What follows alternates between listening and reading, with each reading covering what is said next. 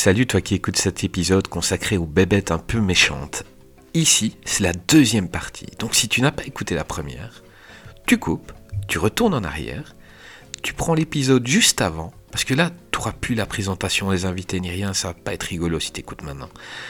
Donc euh, bonne écoute. Mon contact à Washington dit qu'on n'a pas affaire à un élève, mais qu'on a affaire au professeur. Quand l'armée monte une opération qui doit pas échouer, c'est à lui qu'ils font appel pour entraîner les troupes, d'accord? C'est le genre de type qui boirait un bidon d'essence pour pouvoir pisser sur ton feu de camp. Ce mec-là, tu le largues au pôle Nord, sur la banquise avec un slip de bain pour tout vêtement, sans une brosse à dents, et demain après-midi, tu le vois débarquer au bord de ta piscine avec un sourire jusqu'aux oreilles et les poches bourrées de pesos. Ce type-là est un professionnel.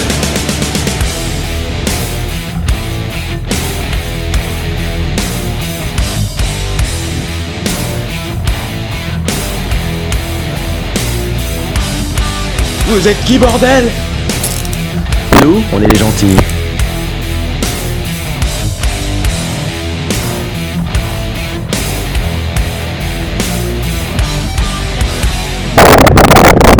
Ce pressentiment. Ce merveilleux pressentiment qu'il va encore se passer des trucs bien crades. Les gars, moi il y a un, euh, un film aujourd'hui, donc j'avais dit que je kiffe Orca, mais mon chouchou aujourd'hui, mon vrai chouchou de, de la liste, c'est Arachnophobie. Euh, de 1990 par Frank Marshall avec Jeff Daniels, Harley Jane Kozak, John Goodman et Julia Sands. Euh, T'as dit bof, bof, bof, bof, bof. Je Euh, rejoindrai un peu Rhône. Ah non, j'ai pas dit Euh, bof, bof, bof. Je dis off, off, off, off, off. off, off. Je vais vous raconter un truc. Euh, ce- ce- pour moi, ça a été un moment très dur à passer. Euh, C'est-à-dire que historiquement, je suis authentiquement arachnophobe. Ah bah oui, c'est normal. C'est-à-dire, j'ai juste une anecdote pour vous évoquer ce qui s'est passé. C'était à Paris un jour. Je rentre d'une soirée. J'étais probablement pas dans un état euh, totalement, euh, on va dire, sain de, de, de corps. Et j'ai passé 20 minutes à réussir à rentrer chez moi parce qu'une araignée se trouvait entre moi et ma porte. C'est-à-dire que euh, je, je n'exagère pas. C'est euh, j'étais j'ai longtemps été complètement phobique euh, avec cette espèce de crainte où tu te dis si je l'écrase, ok, fondamentalement je peux y arriver, mais si je la rate, est-ce qu'elle va pas se venger? Non, non, c'est un insecte. Enfin. Bah oui, mais quand t'as vraiment peur de, de- des araignées, tu penses comme ça, je te jure. Et euh, au, au fil du temps, très franchement, avant de regarder le film, pour moi l'affaire était réglée. Je vais souvent à la campagne, je croise des araignées, euh, on se fréquente, euh, je fais comme si je les voyais pas, elles elles font pareil, on vit en bonne intelligence. Chacun dans son coin. Euh, au printemps, je les mets dans l'aspirateur quand même parce qu'il faut pas déconner. Je garde une petite joie malsaine à les défoncer, mais le, ça va beaucoup mieux. Et là, Au cas où elles vivent dans l'aspirateur, et puis elles peuvent sortir sur ta main quand tu j'y- le vides. hein. J'y ai déjà je- pensé. C'est là où je vois que j'ai des séquelles encore. hein. C'est là où je vois que j'ai des séquelles encore. Et là, tu nous dis il y a Arachnophobie, film que j'avais déjà vu et que j'avais regardé comme un défi à l'époque. Je suis même allé le voir euh, au cinéma. Et là, euh, me voilà pour euh, relancer ce film. Euh, j'aime bien le casting. Il y a Jeff Daniels, il y a Julian Sands que j'aime beaucoup, il y a John Goodman. Je, me rappelais que c'était un peu rigolard. Donc ça va raconter l'histoire d'un mec qui va en Amazonie. Évidemment, il ramène une araignée, il fait pas exprès, elle est super mortelle. Elle nique avec une araignée locale et font des tas de bébés qui sont hyper agressifs. Con comme la lune. Et la première moitié du film se passe très bien parce qu'elle est pas très intéressante en fait. Euh, faut, c'est très très bof hein, pendant une bonne partie du film. Et puis la deuxième moitié commence à me poser un sérieux problème parce que là les araignées se multiplient, il y en a partout et ça m'a terrifié. J'étais Et tu, tu sais ce qui t'a terrifié? C'est le génie de Spielberg. Donc au départ, la- les araignées, ça devait être toutes des araignées géantes. Elles devaient toutes être grandes. Et Spielberg, il a dit non, vous voulez faire peur aux gens? Vous faites des araignées comme on en voit dans les maisons au mois de septembre, octobre, quand elles rentrent, oui. il commence à faire froid. Et donc, les araignées qu'on voit, c'est c'est les tégénaires, donc c'est une race d'araignées, euh, la race d'araignées qu'on voit rentrer dans les maisons. Et le génie, c'est ça. C'est parce que les araignées, ça aurait été des araignées géantes, c'était des monstres. Absolument. Et t'as pas peur des monstres parce que, mais là, à partir du moment où on te montre ce que tu vois tous les ans, t'en vois 10 ou 15 par an, euh, quand l'hiver commence dans ta maison, ça devient flippant. Mm. Et ça, c'est Spielberg qui a donné cette idée-là, qui a dit dans le scénario, non, non, les araignées, vous faites des petites, vous faites des araignées de maison. Et, et pas des, des trucs de 30 cm. Et ça, je trouve l'idée extraordinaire. Et si ça a marché, si t'as autant flippé, c'est que ça a marché. Ah mais ça a marché complètement. Hein. Moi je regardais le truc où, euh, enfin c'est clair, j'étais en train de me gratter. Euh, j'ai passé mon temps à sursauter en m'insultant, en me disant mais t'es trop con, c'est pas possible. le, euh, le, j'ai vu tous les trucs qui peuvent me faire cauchemarder. euh, le, un machin que j'avais fini par rentrer en moi, des années de thérapie pour arriver à ce résultat. Euh, mais là, quand j'en vois des araignées qui sortent de la, la gonde de la baignoire et tout, c'est pas possible. C'est pas un truc comme ça, c'est juste, c'est juste pas imaginable.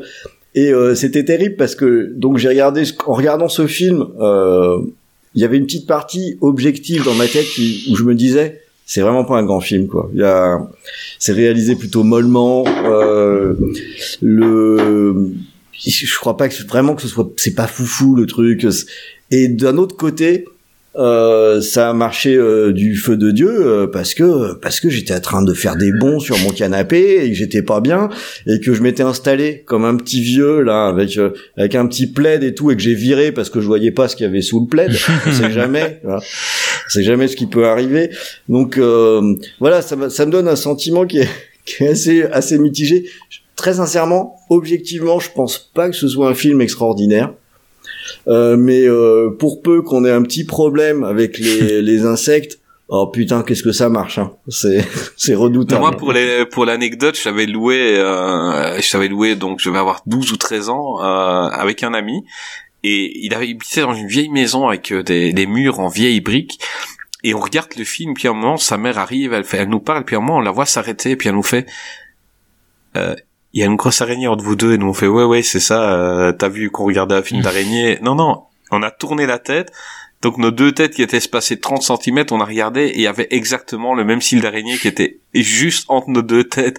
Là, je, je, je pense que euh, on n'a jamais autant sursauté de notre vie et, et je m'en rappelle toujours maintenant du alors que je suis pas du tout arachnophobe. Hein. Euh, pas- maintenant, je les prends pas en main non plus, mais quand je vois une araignée, je la mets dans un gobelet, je la tape dehors, il y a pas de souci. Mais là, le fait que que ce soit arrivé pendant qu'on regardait Arachnophobie, euh, on a hurlé et voir la fin du film, ça avait été compliqué. Et ça fait peut-être partie de l'affect que j'ai- que j'ai pour ce film. Euh, Rico, on t'a Bah, fait c'est un- découvrir ce film- film, je pense. C'est un film, euh, si la 4DX existait et qu'ils pouvaient lâcher des, à l'époque, qu'ils aient- qu'ils auraient pu lâcher des araignées dans la salle, euh, ça aurait fait son petit effet. Alors moi j'ai découvert le film en fait pour l'émission, parce que ça, voilà, ça faisait partie des films que, que j'avais pas vus, euh, et je dois bien avouer qu'un petit peu comme Ron, euh, ben, je me suis un petit peu fait chier la première partie pour, euh, alors le, j'aime bien la fin, vraiment la, quand les araignées commencent vraiment à, à intervenir, euh, là, il y a, vraiment un bon final. Mais avant, c'est du Amblin. J'adore l'ambiance Amblin, donc ça aussi, c'est euh, ouais, c'est cette ambiance Gremlin, cette ambiance euh, très Spielberg des années 80. Ouais, quoi. très C'est- drôle le film, très très drôle. il y a Oui, toujours il- deux trois personnages un peu caricaturaux C'est qui ça, sont c'est- c'est- des John Goodman qui sont caricaturaux. villes. Le, le- voilà. Je, je me demande si c'était pas la même ville que les Goonies en fait. Euh, enfin, c'est le même genre de Peut-être bien, ville. ouais. Euh, Je serais pas parce que c'est c'est une ville. euh, je- alors j'ai pas j'ai pas regardé, mais c'est souvent c'est une ville qui a servi pour beaucoup de tournages. Une petite ville côtière du du nord de la Californie qui a servi pour beaucoup de tournages. Je serais pas étonné que ce soit la même ville. Et euh, il y, a, y a cette ambiance. Mais le problème pour moi, c'est que ils ont donné le nom de la ville, que tu parles de la ville, à une espèce d'araignée euh, qui vient justement du Venezuela, là où ils ont trouvé l'araignée du film. Je trouve que l'anecdote est sympa. Je trouve que la, la première partie au Venezuela, euh, le, le début est bien intrigant. Euh, La fin est bonne, mais entre les deux, il y a un putain de gros coup de mou, quoi. Ouais. Et c'est c'est de la comédie. Et ben, moi, j'ai un problème aussi avec l'acteur principal, Jeff Daniels, qui c'est pas, enfin, il est sympathique, mais ça a jamais été un monstre de charisme. Dans Et là, en plus, dans le rôle, Ouais, dans le rôle qu'il a justement du citadin un peu bénet euh, qui vient en campagne, euh, qui est, pas adapté à la à la petite ville. euh, je trouve qu'il en fait des caisses en, en mec fragile. En fait, il fait très Disney. Tu sais, il fait très euh, prod euh, Disney dans sa façon de jouer, mais avec le couple, hein, la famille. Hein, euh, Hmm. le, toi, tu disais en Amblin, bah moi j'ai trouvé que c'était pas du super bon Amblin, que c'était, que ça Ouais. tirait pas mal sur le la, la prod Disney. Bah c'est justement, de, de cette bah époque. justement, c'est le premier film de la branche euh, adulte de Disney Hollywood Pictures. Donc c'est un Oui, mélange. d'ailleurs, tout à fait. c'est un mélange. Amblin et Disney. Et justement, au départ, de, Ouais. ce qui était prévu, c'était un film beaucoup plus hardcore entre guillemets ou sérieux au à ce niveau-là. Et c'est notamment bah, le, les studios, éventuellement aussi Jeff Daniels, qui euh, voulaient le faire aller, aller vers, vers- le faire aller vers un ton plus ironique. Donc, ce qui fait que euh, on est, on a en fait, en effet un film un peu pas bancal, mais euh, qui sait pas trop sur quel pied danser ou qui peut être déséquilibré à certains points. Ah mais moi je Et le même trouve quelqu'un maîtrisé, je trouve Oui. on sait qu'il est drôle. Mais même on sait qu'il est drôle et qu'il doit faire peur. Même John Goodman, qui est un personnage qui est censé être rigolo, qui est censé être le l'exterminateur de, de de nuisibles, un Mm. peu euh, un, un, un peu un peu monomaniaque quoi. Je trouve que ça ça il est pas dedans. Il, il, Ah il moi je le trouve truculent dedans, je le trouve Ouais, génial. mais Quand l'autre je- il fait euh, merci mon dieu et que l'autre il vient le sauver et puis non après Oui. moi l'exterminateur. enfin moi je trouve que avec sa trogne passe le- super bien on le quoi. voit peu et je trouve qu'il surjoue un peu son personnage. Euh, voilà, c'est une- impression aussi. Mais euh, en fait, le film est pas bien passionnant pendant une bonne partie du euh, du film. Il y a vraiment que ce final, le, le tout début, et ce final qui est vraiment réussi euh, quand euh, voilà quand ils sont dans la maison et que les araignées commencent à sortir de partout. Là, oui, mais c'est un voilà, c'est vraiment on peut y prendre du plaisir, mais c'est un, un film mineur pour moi. Mais moi j'ai du mal à vous comprendre. Moi c'est justement, je préfère la moitié du film que la fin que je trouve un peu trop grosse. L'araignée, hein, l'araignée qui crie quand elle est en feu et qu'elle fonce Mhm. sur lui en étant en feu, je trouve ça Ah oui. très con. Mais moi la moitié du film où euh, où il commence à y avoir des meurtres un peu, enfin des morts un peu partout autour de, du médecin et qu'on accuse le médecin, moi je trouve que c'est, Ah, je trouve que c'est cool parce que lui il est Ouais, mais lui, il est, euh, il est un peu perdu. Chaque fois qu'il ausculte quelqu'un, Mmh. la personne meurt. On ne sait pas que c'est du aux araignées. Je trouve que cette partie-là très très cool. Euh, la fin, oui, c'est un peu Gremlins avec les musiques ou quand, quand il lance les bouteilles de vin sur la, Mmh. sur l'araignée qui lui fonce dessus et puis euh, non, pas le Bordeaux Pas le et qu'il dépose. Moi, je trouve que c'est super drôle. Pas mais euh, ouais. Et, et moi, je trouve ça très drôle, mais c'est un peu un peu trop, un peu too much. Euh, Donc, c'est la quand t'étais fin, venu, ça. C'est la toute oui, fin. ça c'est la toute Mmh. Fin. A- Avant, t'as Euh, tout un passage qui est super bien réussi quand Ouais, t'as les, petites araignées qui sortent de partout. Ouais. Ouais, mais c'est ça, un peu ça, con dans le sens où ils habitent là depuis le début. Et c'est juste quand ils disent, mince, ces araignées sont chez moi, hein, qu'ils arrivent chez eux, que les araignées elles sortent. Mhm. Euh, ça, j'ai trouvé ça un peu, un peu forcé. Euh, elles- elles auraient attendu cinq minutes. Bah, ils sortaient de la maison, il y avait plus de film. Et là, c'est vraiment, elles sortent toutes en même temps quand lui il dit, ah mince, elles sont chez moi. Alors que ça fait quand même des semaines qu'elles sont chez lui et qu'elles vont tuer des gens. Euh, c'est un peu la fin, je trouve un peu lourde, mais Ah, moi, bien. vraiment, le- la moitié, je trouvais ça cool. Euh, Rico, quand t'étais venu, euh, on parlait des, des alligators et à un moment, on a, Mhm. on a dévié en disant, est-ce qu'il y a des bons films d'araignées? Est-ce que c'est pas un des meilleurs films d'attaque araignée? Parce qu'il y en a très peu. Mmh, film d'araignée, il y en a, il y en a pas tant que ça, effectivement. C'est ça. Et moi, pour moi, enfin, personnellement, c'est mon préféré. Ouais. Euh, là, je suis en train de réfléchir, de comparer avec gars. euh, avec Arak Attack, Arak en fait. Qui est, alors qui est lui, très drôle, qui est très et- drôle. mais qui est très con, en fait. euh, mais volontairement très très con. Euh, Oui, il y a Tarantula, il cargote la mort. Il y a quoi encore? Je sais plus, mais le des films de la femme araignée, mais pas bon, c'est- tellement. c'est différent. Oui, Euh, Zem, euh, non, il y a le, il y a le film des années 50 avec une araignée géante, mais bon, c'est, c'est un peu vieilli. C'est vrai qu'il manque un vrai bon film. Il y a, il y a eu des productions New Image, euh, des Spider 1 et 2 qui étaient vraiment pas terribles. Euh, il doit sûrement y avoir des asylums avec des araignées, ça c'est quand même. euh, mais un vrai bon film d'araignée, euh, j'ai pas vraiment. Euh, ça fait partie ouais de, de- de ces animaux qui n'ont pas forcément été super bien servis. On parlait des animaux d'ailleurs qui n'ont jamais eu de vrais films d'attaque animale. Euh, et le chat qui a jamais été non plus mis en valeur sur les, alors que euh, il y aurait des trucs à faire. Enfin, euh, dans les films d'animaux méchants, j'ai pas de souvenir de, de films avec des, des chats à part un film mexicain, La Nuit des mille chats, euh, euh, qui était tout pourri. Pour Le le, reste, voilà, le chat c'est pareil. Ah, bien bien joué. Putain, Ouais. le clandestin, mais évidemment. Oui. Bah oui, mais évidemment le clandestin. eh bah oui, non bah voilà. Là, on a le meilleur film des chats. Mais pour les araignées, pour revenir aux araignées, ouais, je. Nous, on a Gravelax. Bon. Ouais, ouais, bravo. Pour, pour reprendre Loki. Et euh, Pour reprendre Iron Man, pardon. ouais, je veux bien, je veux bien te le concéder comme meilleur film de- d'araignée, mais c'est aussi parce que la concurrence se bouscule pas au portillon. Hein. C'est-à-dire que, ouais, on a. Ben, moi, je m'amuse. C'est un film que je voyais à l'époque en, en VHS en même temps que Attack. justement. Ah, oui, ben on vient d'en reparler, Ah, mais en, en même temps que Gremlins. La en, en Valentula. même temps.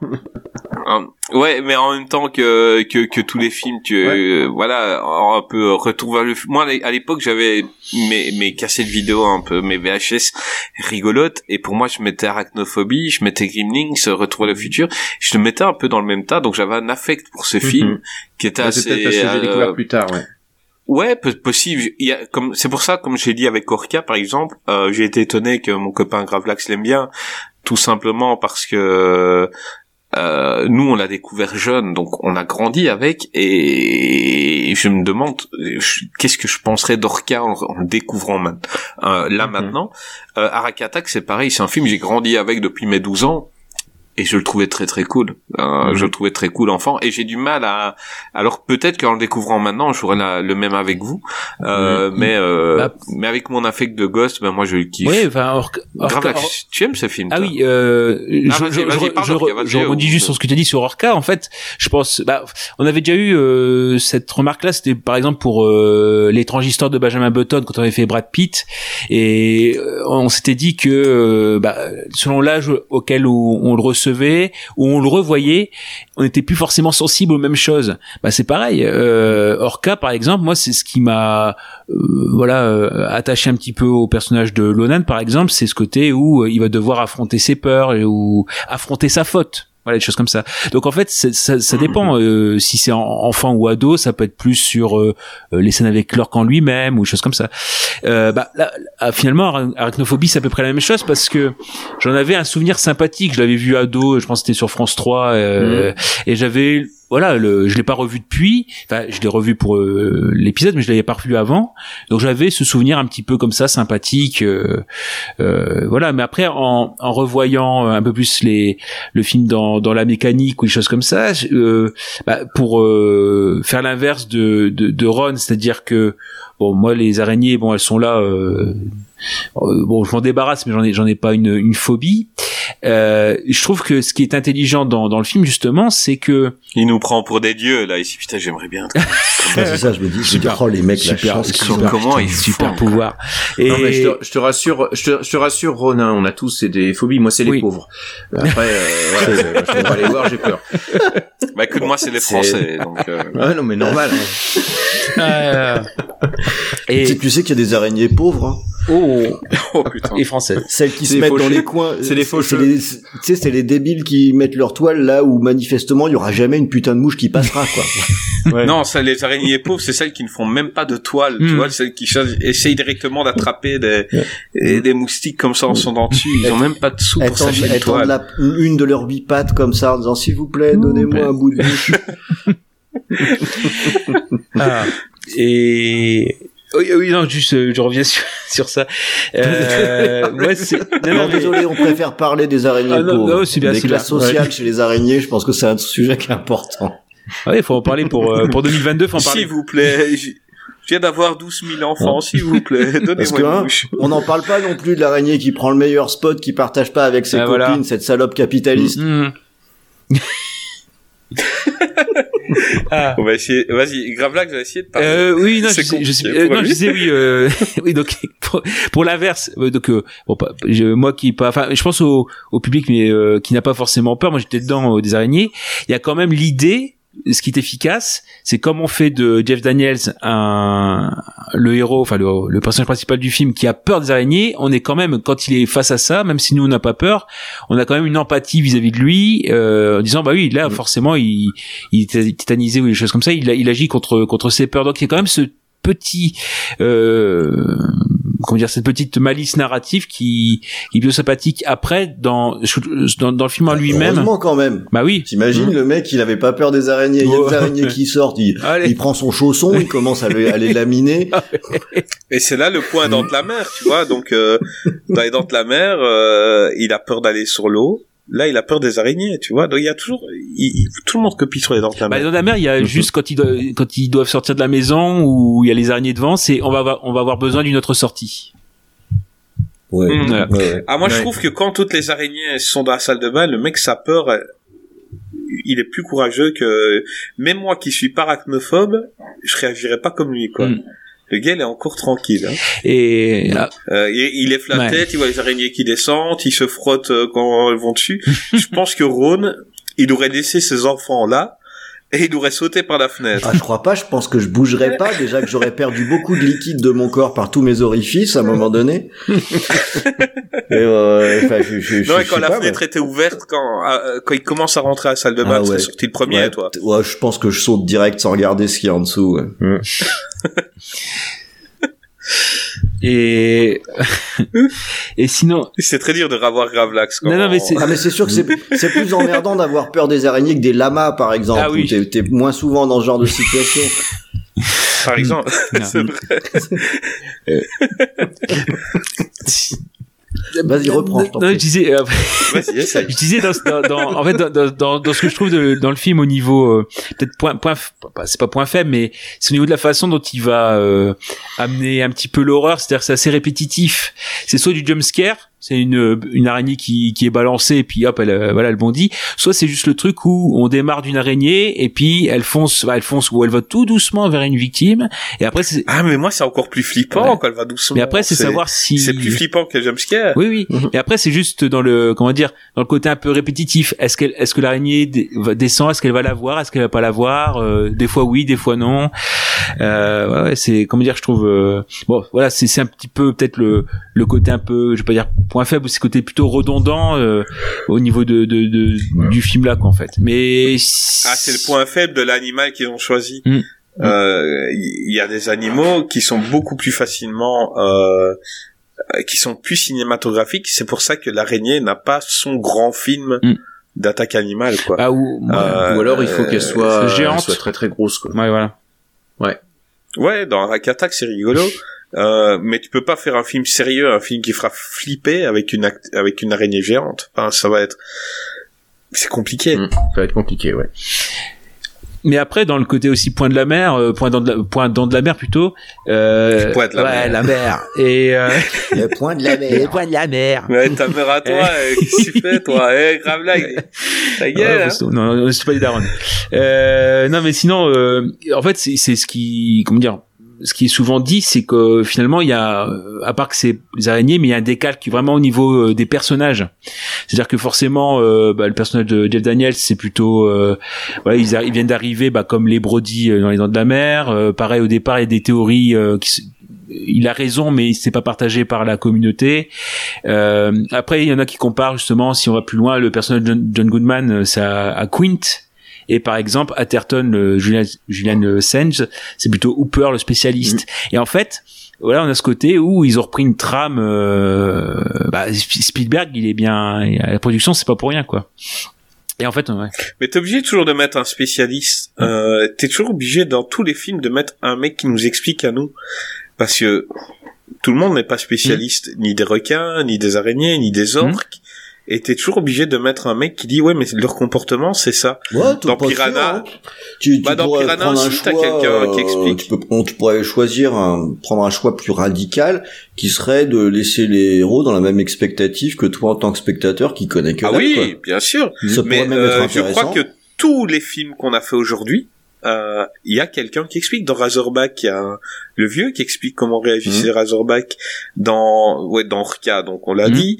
Euh, Piranha, tu as euh, Lloyd. la femme qui travaille pour l'armée qui dit Ah oui. ce qui se passe, enfin comment ils réagissent. euh, elle, elle explique tout aussi parce que ils se ils se disent dans le public, il y a des gens ils connaissent pas l'animal.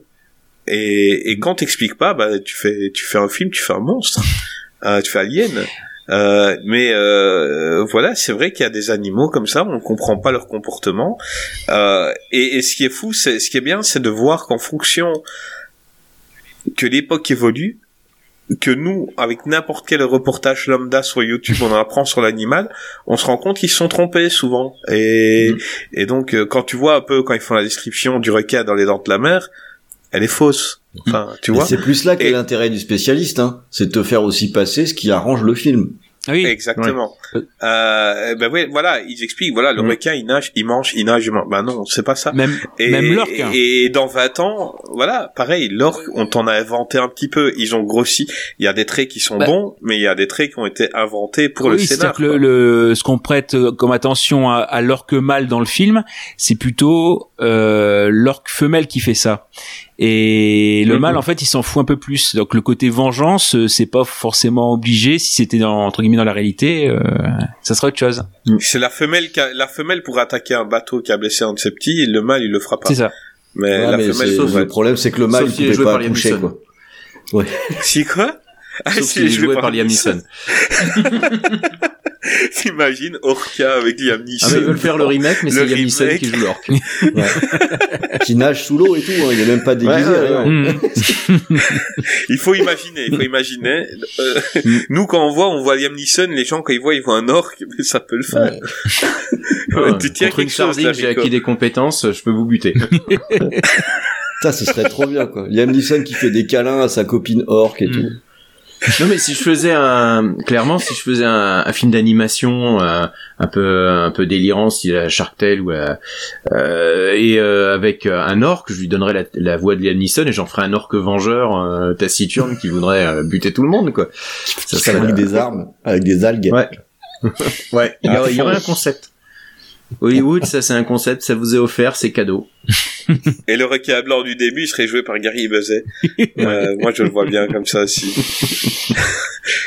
ah non, ça peut le faire. Euh, là, on tient quelque chose. Bah écoute, on va écrire un scénar. Sean Austin. Euh, Sean Austin. non, voilà. Pour moi, pour moi, personnellement, je trouve que Arachnophobie est le meilleur film euh, sur les araignées. Euh, en même temps, comme vous l'avez dit, la concurrence, elle est euh, elle est molle. Euh, et donc euh, mais moi je me marre quand je regarde ce film. Il y a quelques bons passages. Euh, je trouve que Julia Sand qui doit être un habitué de Nanarland euh, bah je le trouve cool dans le Mhm. film. Le gars il a il a il, il avait un potentiel énorme. Il a eu des choix de carrière. Et Warlock Bo- Bah ouais, Warlock, c'est bien, bah, le Warlock. premier le Ah, premier sympa, Warlock est super Warlock. cool après Boxing, après c'est le Boxing Elena, c'est le dur. un peu très con Elena, oui Mm, mais, mais je Ouais, l'ai vu dans des trucs asylum maintenant. euh, je me dis le pauvre gars, je le kiffais tellement quoi. Il, avait une, putain de gueule ce gars. En plus, il a une On le tête à jouer régulièrement. Il aurait dû être dans le Seigneur des Anneaux, ce mec-là. Ah mais tellement la photo qu'il y a derrière moi là actuellement, euh, le gars tu le mets comme ça dans le Seigneur des Anneaux, il passe. T'as même pas besoin de le maquiller, il est top quoi. Mhm. Ah Mhm. non mais franchement voilà, moi j'aime bien ce film. Euh, après, il y a un autre film. Euh, bah, en même temps, euh, si je les ai mis dans la liste, c'est que je les aimais bien, en général, euh, ou j'avais envie d'en parler. Euh, c'est L'ombre et la proie, ou Le fantôme et les ténèbres au Québec, euh, sorti en 1996, avec Val Kilmer, Michael Douglas, John Canny et plein, plein, plein de figurants. Euh, bah voilà, moi c'est un film tiré d'une histoire vraie euh, que j'aime assez bien. Gravelax, est-ce que tu connaissais ce film? Et enfin d'abord fais-moi le pitch et tu me parleras un peu de ce film. Ouais.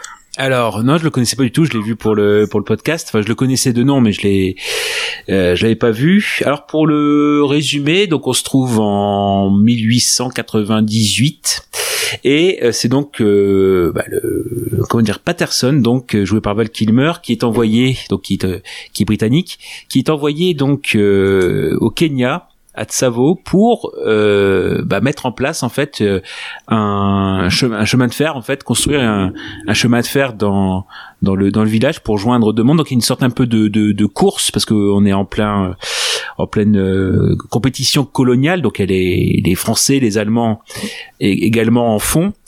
Et euh, dans le village où il arrive, alors il, il a jamais été en Afrique jusque là, il va devoir se mesurer en fait euh, à euh, des un lion d'abord euh, qui en fait commence à croquer entre guillemets peu à peu les, les travailleurs ou les habitants du village. Donc il va devoir se mettre en, en, euh, comment dire en non seulement en chasse des lions, euh, mais en plus, en effet, euh, devoir euh, affronter entre guillemets bah, les les peurs locales, parce que finalement, Ouais, les croyances. les euh, croyances et superstitions, parce que c'est pareil, il y a même plusieurs cultures euh, parmi les les, travail, les travailleurs. Hein, c'est euh, malheureusement il faut travailler donc les comme ça se faisait à l'époque les les autochtones, mais bon il y avait plusieurs origines aussi.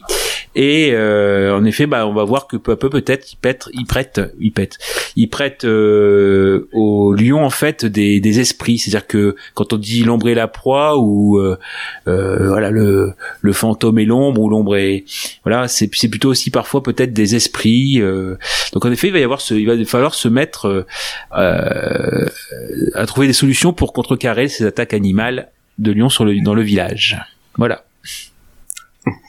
Tu as découvert ce film alors. je l'ai découvert donc euh, Et qu'est-ce que tu en as pensé? Je l'ai trouvé euh, comment dire un peu enfin Val Kilmer je l'ai trouvé assez bien dedans parfois je l'ai trouvé quand même assez alors j'allais dire euh, euh, il n'est pas angélique c'est-à-dire que euh, Ah, c'est pas celui de Top Gun. Non, non, non. Ah bah non, non, non, mais euh, le même, même le propos. C'est-à-dire que Il n'y avait certes, pas de gel à l'époque. mais voilà. Ni d'avion. Bah non, voilà. Et encore moins. Mais euh, non, non, en fait, je l'ai pas trouvé angélique dans le sens où, euh, certes, euh, le personnage de Patterson de Val, enfin Val, joué par Val Kilmer, il est très euh, idéaliste, c'est-à-dire que lui, voilà, il c'est l'ingénieur qui aime construire les ponts parce que ça relie les mondes, c'est joli, etc. Or, on voit que, notamment, c'est le docteur euh, qui, qui qui est sur place, dit par exemple, oui, mais votre train, il va servir à faciliter le commerce de l'ivoire, donc euh, c'est pas c'est pas innocent non plus. Mais on voit quand même le euh, j'aime bien dans ce film-là, c'est le côté aussi où les hommes sont respectueux, ils respectueux entre eux. Et par exemple, quand on va voir le personnage de de chasseur de Michael Douglas, enfin de Remington, joué par Michael Douglas, qui est aussi producteur du, du film, je trouve que euh, on aurait pu trouver, alors qu'il est habitué des, lieux, etc. Euh, je trouve qu'on aurait pu tomber dans la facilité où euh, tout de suite il y a un antagonisme entre les deux. euh, bah oui, vous êtes le, le nouveau. En fait, non, l'amitié se fait, enfin le, le respect mutuel se fait de suite. Donc ça, c'est un truc que j'attendais, que j'attendais entre guillemets, qui n'est pas arrivé. Heureusement, ça a sorti un peu le film des sentiers battus. Bon après, euh, voilà, il est pas. euh, il est pas exempt de défauts, mais après, le, dans, dans l'intention, euh, bah, c'est là aussi où il y a le point dans de la mer, c'est que euh, donc le scénariste William Goldman, il voyait ce film comme un croisement entre Les Dents de la Mer et Laurence d'Arabie. Mhm. Donc voilà. Après sur le film en lui-même, euh, ouais c'est c'est classique quoi. Bon, euh, ça se laisse suivre, mais ouais c'est il y a- y a- il peut y avoir quelques quelques quelques longueurs, mais bon il y a quelques petits moments qui sont qui montrent qu'il a euh, là aussi qu'il y a quelques comment dire ça quelques subtilités. On pourrait penser que c'est classique etc.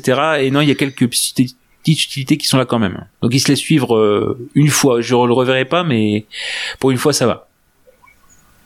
Pour moi, c'est une belle surprise. Rico, qu'as-tu pensé de ce film? C'est- ben, c'est un film qui est un petit peu particulier, alors le, euh, qui a un côté très colonial et une vision pour les années 90 de la colonisation qui est assez positive de la colonisation, euh, presque. euh, enfin, euh, les, les, y- ma femme, on l'a vu ensemble justement, on l'a revu hier soir avec ma femme, et elle me disait mais ça fait très film de Tarzan des années des années 30 avec les porteurs noirs qui se font manger les uns après les autres et les, les blancs qui vont sauver euh, la situation parce que de toute façon les, les les les africains ou les indiens qui sont présents parce qu'effectivement c'est une colonie britannique donc ils font venir des des, des gens de, de tout l'empire euh, ils sont juste là en fait pour euh, bah, avoir peur et puis pour euh, obéir au, au Buana et euh, Mais c'est une ils- histoire vraie, hein. C'est un peu ce qui s'est passé. oui, en même certes, temps. euh, mais on, enfin, une histoire vraie qui a été, semble-t-il, quand même, Oui. voilà, bien, ouais, elle est, bien elle est enjolivée. euh, donc il y a le personnage, je crois que c'est de Samuel, le, le, le chasseur noir quand même pour euh, un peu rééquilibrer, mais bon, il y a cet aspect très colonial qui, euh, euh, qui est un petit peu euh, voilà qui peut qui peut un peu rebuter mais euh, qui est intéressant aussi enfin c'est pas c'est pas au cœur des ténèbres, hein, c'est pas, c'est pas, c'est, c'est plutôt positif. Et il y a vraiment l'ambiance dans de la mer, notamment bah, dans les, la relation justement entre le, le trio final, entre euh, donc le personnage de Val Kilmer, euh, le, le, personnage de, euh, de, de Michael Douglas, qui apparaît un peu comme un comme une sorte d'avatar de Quint, c'est-à-dire que le personnage de le, le, personnage de Val Kilmer, ce serait plutôt Brody. Euh, qui essaie de maintenir l'ordre, qui est un peu dépassé par les événements qu'il connaît pas. Euh, le personnage de Samuel, euh, dont j'ai plus le nom de, de l'acteur en tête, John ça serait oui, ça serait le, ça serait en quelque sorte euh, un Hooper, mais le modèle, euh, le vieux sage qui connaît un peu la, les ficelles. Et euh, ben, très clairement, euh, et dans cette relation justement où assez vite ils vont ben, quand même avoir des relations plutôt amicales euh, y a, ça serait un petit peu Quint et il y, a, y, a, cette scène où ils sont en train de ils ont ils ont tué l'un des l'un des lions et ils, ils font un peu la fête sous une tente et ça fait vraiment penser au moment où ils sont tous en train de chanter sur le bateau avant l'attaque finale. Après, euh, c'est un film qui a vraiment une esthétique, qui a qui cherche à construire quelque chose, qui cherche à construire une ambiance. Euh, une ambiance euh, avec notamment les hautes herbes qui sont euh, utilisées comme euh, bah, comme comme la mer comme mer comme l'océan dans lequel les fauves peuvent apparaître à tout moment des fauves qui sont en image de synthèse pour une, une... et certaines sont Pas réussies temps, hein. oui il y a quelques il y a animatroniques. lions côté, mais des vrais lions étaient Il y a des, des vrais euh, lions, mais pour les, les attaques. Euh, dont ceux de Georges de la Jungle, là, ceux qui se battent, euh, il, il, Ouais. il y avait deux lions dans Georges de la Jungle et ils ont été utilisés, donc. euh, Ouais, mais ce qui se remarque beaucoup quand même, c'est les images de synthèse qui ont un peu vieilli pour certaines attaques. Ça se voit quand Mhm. même un petit peu, notamment dans l'incrustation. Euh, Bon, ça reste quand même une, une production euh, effectivement un petit peu un petit peu stylée.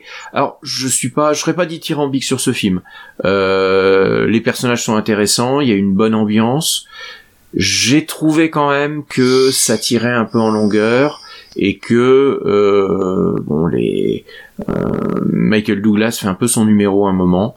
Euh, voilà, c'est c'est un film, je suis un petit peu comme Gravelax dessus. C'est pas déplaisant, euh, ce sera pas mon film préféré de la soirée, mais c'est un film qui a des qualités, des qualités esthétiques, des qualités d'ambiance, euh, et aussi de, de reconstitution de euh, de, de l'Afrique de cette époque. Voilà, je je voilà film que effectivement j'avais vu il y a longtemps que j'ai revu pour euh, pour l'émission parce que j'en avais un souvenir euh, un peu un peu lointain. Il y avait des, des images quand même que j'avais que j'avais bien aimé je le déteste pas mais ce n'est pas non plus un film euh, pour lequel je me relèverai la nuit.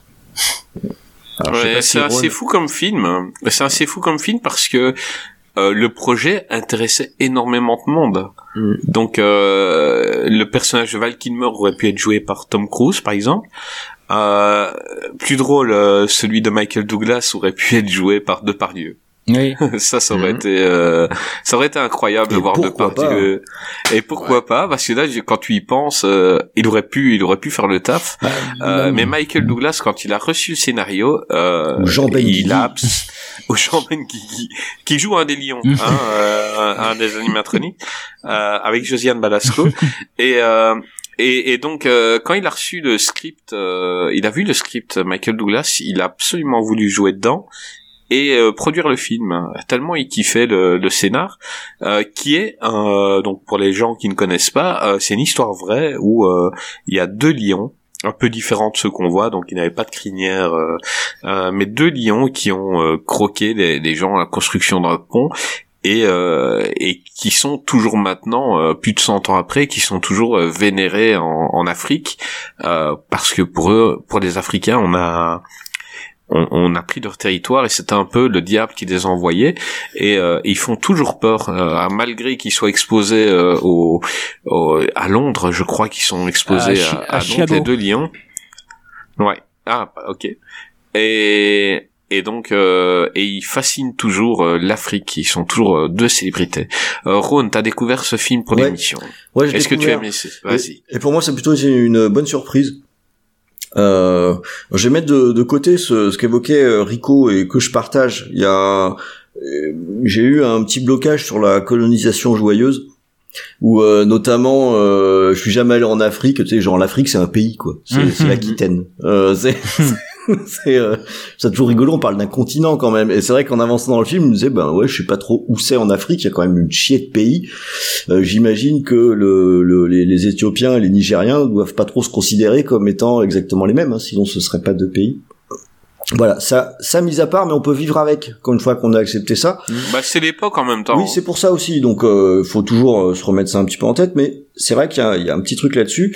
Après, euh, j'ai- j'étais très curieux de ce film-là parce que c'est un film de Stephen Hopkins que moi je déteste pas. Euh, déjà parce qu'il a fait Predator 2 et que Predator 2 c'est quand même euh, un film qui est, qui est- C'est bien, c'est qui- bien. qui, qui- qui est avec des, des burnes et tout, qui est complètement con mais qui est très fun. Et C'est étonnant qu'il n'ait pas mis des, et, et- il n'ait pas mis des vêtements trop grands au lion. Oui, on aurait pu. ouais. Et il les a pas fait transpirer, c'est, c'est Ouais, pourquoi. puis il n'y a pas assez de cocaïne non plus dans le... chez les acteurs. Mais j'aime plutôt bien Stephen Hopkins, je trouve qu'il est efficace en fait. Euh, comme euh, comme réal même euh, son Freddy 5 je l'aime bien aussi puis euh, il a il a souvent des des, des, des idées où c'est assez rythmé c'est quand même lui qui est derrière euh, 24 quoi derrière la série télé Mhm. et euh, euh, alors je, je sais que son, il sera jamais nommé comme un des plus grands réals de tous les temps, mais il a quand même un sens du rythme qui est qui, qui pour moi est intéressant euh, dans ce qu'il fait.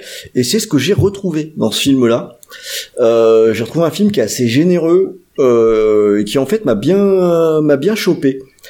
Parce que dès le départ, on a un film qui est qui démarre sur un rythme assez fort. On a tout de suite un affrontement avec un lion.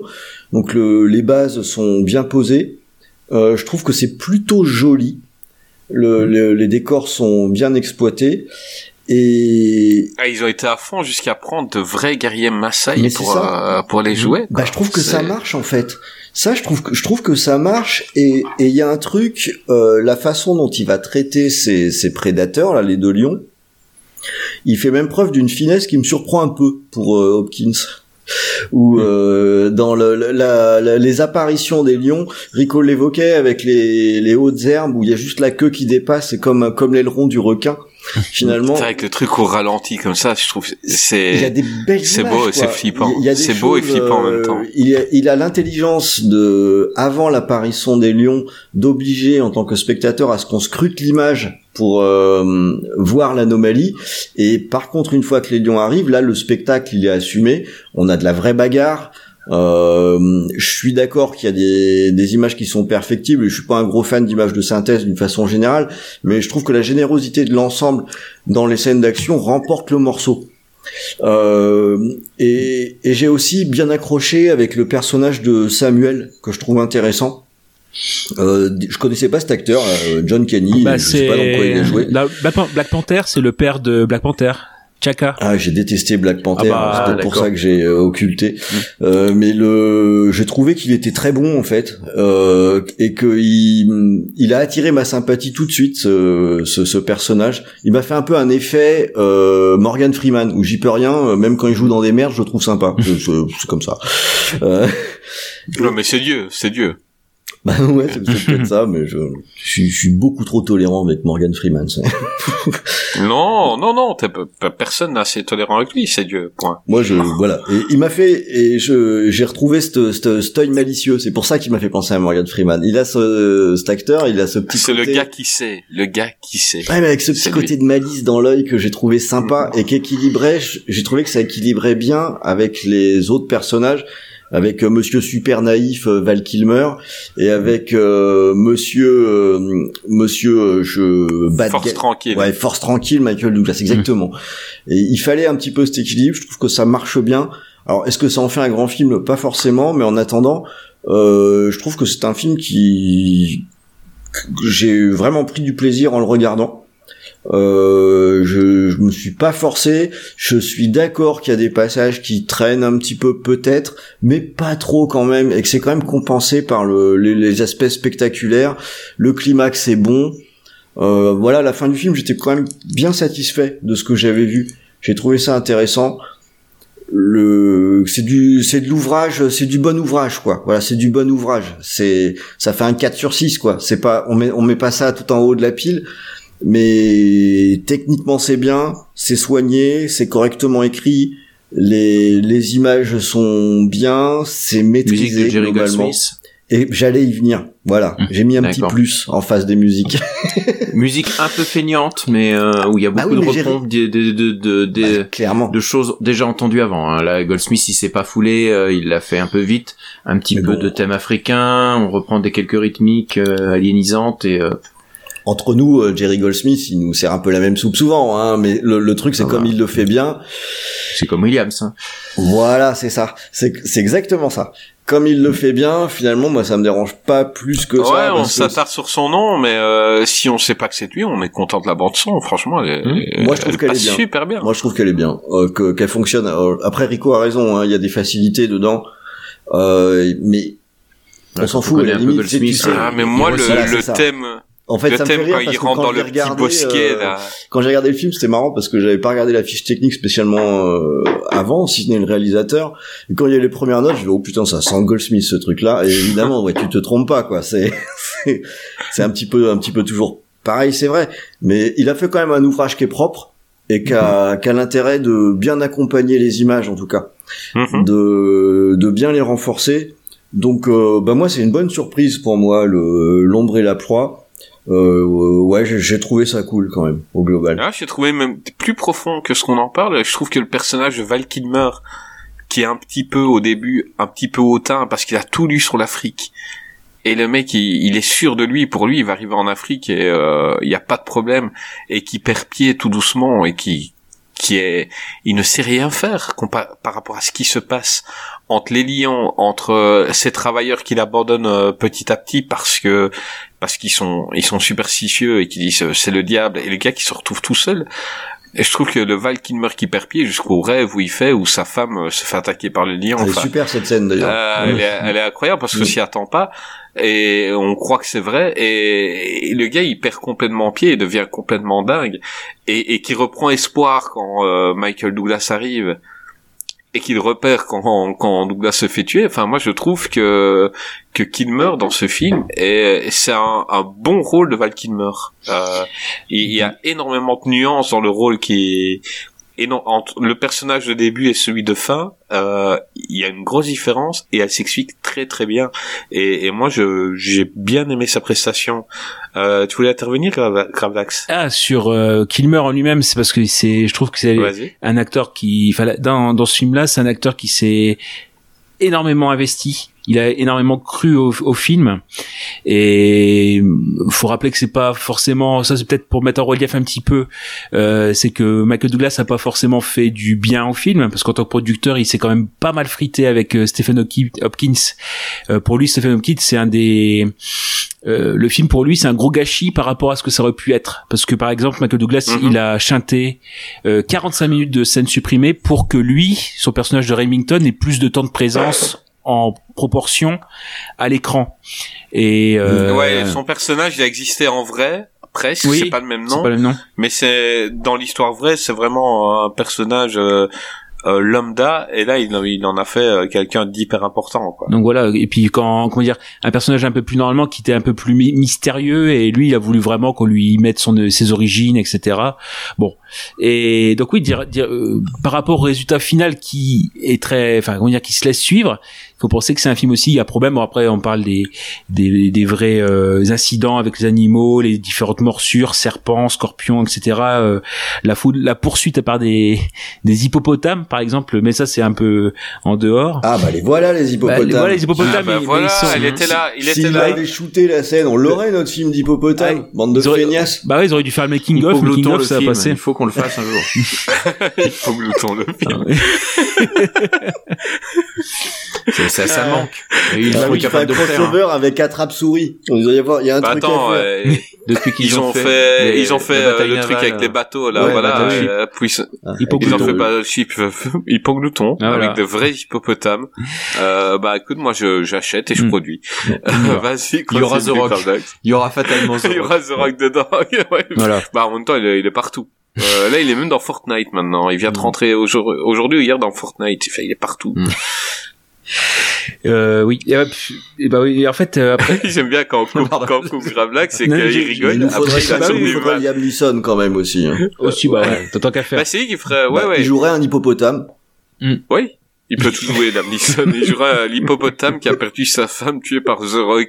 Euh, non, ça peut le faire. Oui, on va écrire le scénar après. Ah, Moi, je- The Rock, il sens aurait bien. tué en lui envoyant des boules, parce qu'il faut qu'on garde le côté boule d'hippoglouton. quand même. Le, le, le- l'hippopotame a bouffé, lui a mis une boule dans la gorge, Ouais. il a étouffé. C'est ça. Alors, on tient quelque Une chose. boule sadomaso. Ouais. Non, On tient parce qu'il faut que ça soit un film familial. Bah oui. Ouais, Ouais, vrai. ouais, non, pas Mais il un pourrait ballon de l'intégrer au prochain Jumanji. Hein. Il, y a- il y aurait un truc à faire. Il y a un truc à faire. Là, je fais exprès, Gravelax, vas-y, continue. Ah non, mais c'est- j'aime bien. Moi, je, moi, je suis, Bon, je, suis- je Gravelax, si tu voulais avancer une fois de temps en temps, parce que sinon on n'est pas couché. Ah hein. non, mais moi, je, suis- moi, je suis au spec- moi, je suis au spectacle. Hein, je, je suis, je suis. Il nous reste encore deux films à faire, je crois. hein. Allez, ouais, on- ouais, allez, j'enchaîne. Euh, C'est juste donc, euh, non, sur, Val- euh, comme entre guillemets, là, un film qui aurait pu être pire. Et par exemple, on prend Val Kilmer. Je vous dis, c'est énormément investi dedans. Mais Est-ce qu'il y aurait euh, Rihanna dans notre film bah oui, euh, oui, avec oui. les hippopotames? Bah Non, oui, pardon. Alors, pour Elle ce qui jouerait est- une des boules. Et donc Val Kilmer en fait il était en plein divorce, il était complètement vanné. Et en plus il, il avait pris le backlash avec euh... ah c'est bon je peux parler. Non, en fait avec l'île du docteur Moreau en fait euh, qui qui donc Mmh, en fait il est arrivé sur le, sur le plateau ah oui voilà Euh, complètement vanné etc. Et en fait c'est lui qui a cru au projet et qui a entre guillemets pris sur lui et qui a qui a rendu ça. Donc faut penser que certes le résultat bah voilà il je vais pas dire il est ce qu'il est parce que c'est quand même très appréciable, mais peut-être on est passé à côté d'un film encore plus grand. Ouais, mais avec Stephen Hopkins, tu pouvais pas. Stephen Hopkins, c'est un gars qui est, il est efficace. C'est un gars qui est bon pour faire de, pour faire de l'action et du rythme, mais pour faire de, de l'épique et du plus grand, je crois pas qu'il soit vraiment taillé pour. Bah ouais. Bah après il y a des choses très comment dire très des points d'interrogation, c'est-à-dire dans ce qui était prévu par exemple euh, à la place de Stephen Hopkins au départ c'était prévu soit pour Michael Mann. Donc imaginez le film, voilà, Ah, Ça aurait été autre chose. ça ouais. peut être sympa. ça aurait Ou, été une autre tambouille, là. ou il y avait À la fin, on aurait eu un face à face entre le lion et Val Kilmer, Ouais. et on le jamais dans le même plan, tu Mhm. vois. Et ils seraient regardés longtemps, Et il ils se cacherait derrière des baobabs. et Avec une lumière bleue. et des flaques d'eau sur le sol. Ouais, oui, c'est possible dans possible. la savane. Ah, non, ça se fait. Ah, mais Michael Mann, ça aurait pu. c'est un- ouais. et, et sinon en fait le, Ah, le ça aurait pro- été intéressant. mais le projet initial alors c'est vraiment très bizarre, je vois pas trop. C'était prévu avec euh, De Palma à la Real et Costner. Kevin Costner à, autre- acteur. Autant Costner, je le vois dans le rôle, ton De Palma pour De ça. Palma, ça a l'air bizarre, ouais. Bah, parce qu'ils sort- Ouais. sortaient ils- Kevin Costner a fait le forcing hein, pour avoir. Mm. Il voulait vraiment jouer dedans. Mm. Euh, et si euh, Mm. Michael Douglas n'avait pas euh, n'était pas devenu producteur, Kevin Costner était dedans. Et eux, ça les a arrangé que que Douglas arrive avec quelques millions. Mm. Euh, ça, ils ont pu faire plus que ce qu'ils, enfin, ce qui était prévu. Mais euh, sinon, euh, Kevin Costner jouait dedans. Mm. C'était Ouais, euh, ouais. à l'époque, je me rappelle du projet. C'était euh, Kevin Costner. Euh, Ouais, C'était taillé pour lui, ouais. Ça me, Ouais, ça a l'air pas mal, hein. Il danse avec des mais il aurait joué lions. quelqu'un quelqu'un d'autre. Hein. C'était pour Michael Douglas. Il aurait joué un rôle complètement différent, qui était beaucoup plus mystérieux et qui était plus Mhm. mystique euh, que le Douglas, qui au début est un peu mystérieux et qui après devient euh, Monsieur, je parle trop, quoi. Ouais. Donc euh, voilà, ça aurait été un rôle complètement différent. Non, c'était plus c'était Euh, plus l'idée d'avoir pour euh, Remington, enfin le personnage qui va être joué par Douglas, d'avoir une sorte de de vieux sage. Alors après, c'est vrai qu'ils se sont demandé pourquoi pas de par Dieu, mais c'est vrai que sinon c'était Sean Connery ou Anthony Hopkins. Anthony Hopkins. Voilà, et, et même après ils sont allés jusqu'à bah, c'était Tom Cruise pour Remington, hein, c'était euh, pas Patterson. Ouais. Mais après même il y avait De Niro ou Schwarzy euh, qui étaient considérés. Alors euh, bon là, euh, Schwarzy. non c'est pas. c'est- je vois- Là, il aurait joué le Predator. Hopkins, il y avait moyen de faire un truc pas mal. bah oui voilà. Bah ouais, mais là, t'aurais une Predator 2, quoi. Ouais, le ouais, gars, il voilà. aurait pris ses t'aurais, mitraillettes, il t'aurais est- un des lions qui serait encore en train de tourner sur orbite. c'est ça, quoi. Le gars, il aurait, Bah, il aurait dit rester dans la tente, il aurait aurait mis ses trucs en dessous des yeux, il aurait pris sa mitraillette, serait parti dans la jungle, il serait revenu Ouais, mais- avec le, le lion, serait déjà une descente de Bah non, Il se bat vois. avec eux à coups de tronc dans la gueule. Ouais. Tiens. Non, puis même, même si, même si le, comment dire, même si le lion il bouffe Schwarzy, après il mange plus quoi, il a trop mangé quoi. Il il y a plus rien à bouffer. Il, il est calé. Il en mange un bout. Il a bon, à bout, il garde voilà. Ah là là. Enfin bon. D'ailleurs, mais c'est toujours marrant euh, ce que ce qu'aurait pu être euh, un film avec euh, avec un autre une autre direction quoi. Bon. Mais tu sais quoi, on parle de, de Sean Connery, de, de Hopkins et Mhm. tout, mais vraiment, moi, quand j'y repense, j'aurais tellement vu de Parlieu, quoi. j'aurais tellement Ah, vu de Parlieu à place de. Jean-Pierre Mariel. ça, ça aurait donné Bon. ça. Oh, tu sais, les lions, ça, ça, Viens mon petit on va chat. apprendre à les connaître. Mais une fois que tu les connais, tu t'installes bien. T'es tranquille. Le long de ton arbre, les feront pas un pli. Et Mosiouf à la place de John Canny. Je suis pas très sûr que cette imitation était très intéressante. Euh, Non, non, il y, a- il y a quelque chose. Il y a quelque chose. Ouais, faut faut essayer. On tient à quelque chose. Oui. Euh, avant de passer au film suivant, euh, il y a des films, euh, des films que on n'a pas mis dans la liste et que vous aimeriez parler de ces films-là, parce que vous les kiffez ou parce que parce que vous avez envie de dire que c'est gros nanar de merde, parce que voilà. Euh, Rhône, Ouais, j'en ai. est-ce qu'il y a ouais. des films dont on n'a pas parlé? Vas-y, dis-moi, on t'écoute. Ouais, j'en ai parce que en fait, euh, euh, quand t'as parlé de ce sujet, j'ai réalisé que j'avais beaucoup trop de films de ce genre-là dans ma DVD tech. et, et- et pas forcément toujours les meilleurs, mais il y en a qui me font rire. Et euh, notamment euh, concernant les, les attaques d'insectes. Vous avez bien compris, les insectes, moi, bon, euh, donc du coup, j'aime Mm. bien évidemment. Euh, et euh, j'aimerais bien en nommer euh, quelques-uns. Alors notamment euh, un avec euh, Gunnar Hansen, c'est euh, Leatherface dans, dans Massacre à la tronçonneuse, qui joue dans Mosquito. Alors, euh, Ah, mais il est, il est fun ce film. alors Mo- Mosquito, euh, là, autant le dire franchement, euh, si on sur veut regarder. Mosquito, on- voilà, c'est c'est ça. Il a, il a sa place sur sur Land, C'est c'est vraiment pas glorieux, mais je trouve assez drôle quand même. Euh, voilà, c'est comme ça, on n'y peut rien. Euh, Il y a les cafards qui ont fait une apparition assez intéressante dans le film Éclosion que j'aime plutôt bien. Euh, qui est un film euh, assez gorasse par contre. Hein. Il est, il est un peu crado celui-là, mais je l'aime plutôt bien. Mais j'ai surtout mon, mon petit chouchou, mon petit préféré, euh, c'est Mutation, Slugs. Ah, mais Slugs, mais il est terrible, Oui, des Que, limaces voilà, parce que déjà le, le Il fallait y concept, penser, le hein. concept de se One dire tiens on va prendre comme attaque, oui c'est ça, comme attaque animale on va prendre des, des limaces. Je trouve déjà que ça, ça doit être un concept qui est né, euh, enfin le l'herbe était bonne quoi probablement parce que Hmm. à, à la base tout semble fait pour que, que ça ne marche pas. Et euh, j'ai un souvenir qui est très ému de ce film, parce que la première fois que je l'ai vu, euh, j'ai été marqué par une scène où il y a un couple qui est en train de forniquer et où ils découvrent qu'il y a des limaces partout sur le, le sol et où euh, à poil ils essayent désespérément de sortir de la pièce en marchant sur la, la table basse, euh, là, la machin. Et, et je trouve Ah, ça moi, la à scène qui m'avait marqué, c'est la, la salade. Ah, oui, Ah, moi, la c'est la salade, scène bah oui. Quand il mange la ouais. salade avec la... Ah, mais quelle horreur quand l'autre, sa tête éclate avec plein de limaces après, quoi. Ah, là là. C'est euh, Mais c'est drôle. Voilà, c'est des, c'est des attaques de, d'insectes que, que je trouve euh, intéressants et euh, non ça je le nommerai un peu plus tard, ça ira mieux avec un autre film. Et je vois qu'on n'a rien d'adapté euh, pour l'instant, donc euh, je pense qu'il, je, je parlerai bien un petit peu des serpents quand même, euh, parce que le, le- les serpents c'est quand même des bons, des bons candidats. Ah, mais euh, j'aimerais bien Voilà. faire une euh, un qu'est-ce qui devient. Donc on a fait les requins, les crocos, euh, les serpents. Si j'en ai pas mis aujourd'hui dans la liste, c'est parce que j'aimerais bien faire un qu'est-ce qui Ah, les t'avais serpents. fait un truc particulier. Bah, je vais garder Ah, mes films serpents. euh, les serpents, ouais, Bah, le maître d'armes, ça reste Anaconda, et je me réjouis tellement de parler d'Anaconda. Euh, mais euh, mais il y en a plein qui sont drôlissimes, sur- surtout des asilums. Euh, mais voilà, mais moi je me réjouis de parler de, des serpents dans l'avion. euh, je me, me réjouis de parler de de de de, de, de ces Komodo versus Cobra et, et tout ça. Avec surtout, euh, bah, si notre copain Rico veut revenir, parce que il y a des films Oh, je veux bien. qui qu'il apprécie, euh, je pense dans dans cette qu'il y, a eu des- liste. il y a eu des suites à Anaconda. Ah oui. oui, c'est oh là là, la Gaspard suite, elles Van Dien, c'est si je me quelque souviens chose, hein. bien. Enfin, des trucs. David euh, Hasselhoff Oui. David. Hasselhoff, ouais. Et C'est ça. Les, les suites arrivent à te rendre le premier Anacon- Anaconda. bien. Ah mais je l'aime bien le Tu- premier quand tu revois- Je trouve que c'est Ouais, presque un bon premier, premier bien, degré. ouais. Hein. Ouais, ouais. Ah oui, Euh, franchement, il est- c'est pas, bah, c'est un des meilleurs films bien au premier degré. Hein. Euh, C'est ouais, juste, moi, je suis un ouais, peu des- ennuyé par John Voight dans le film. Ah. Euh, Ouais. Mais à part John Voight, euh, le film est assez sympa. Euh, le 2, on descend un petit peu, mais après, c'est devenu des téléfilms tellement Ouais. ridicules.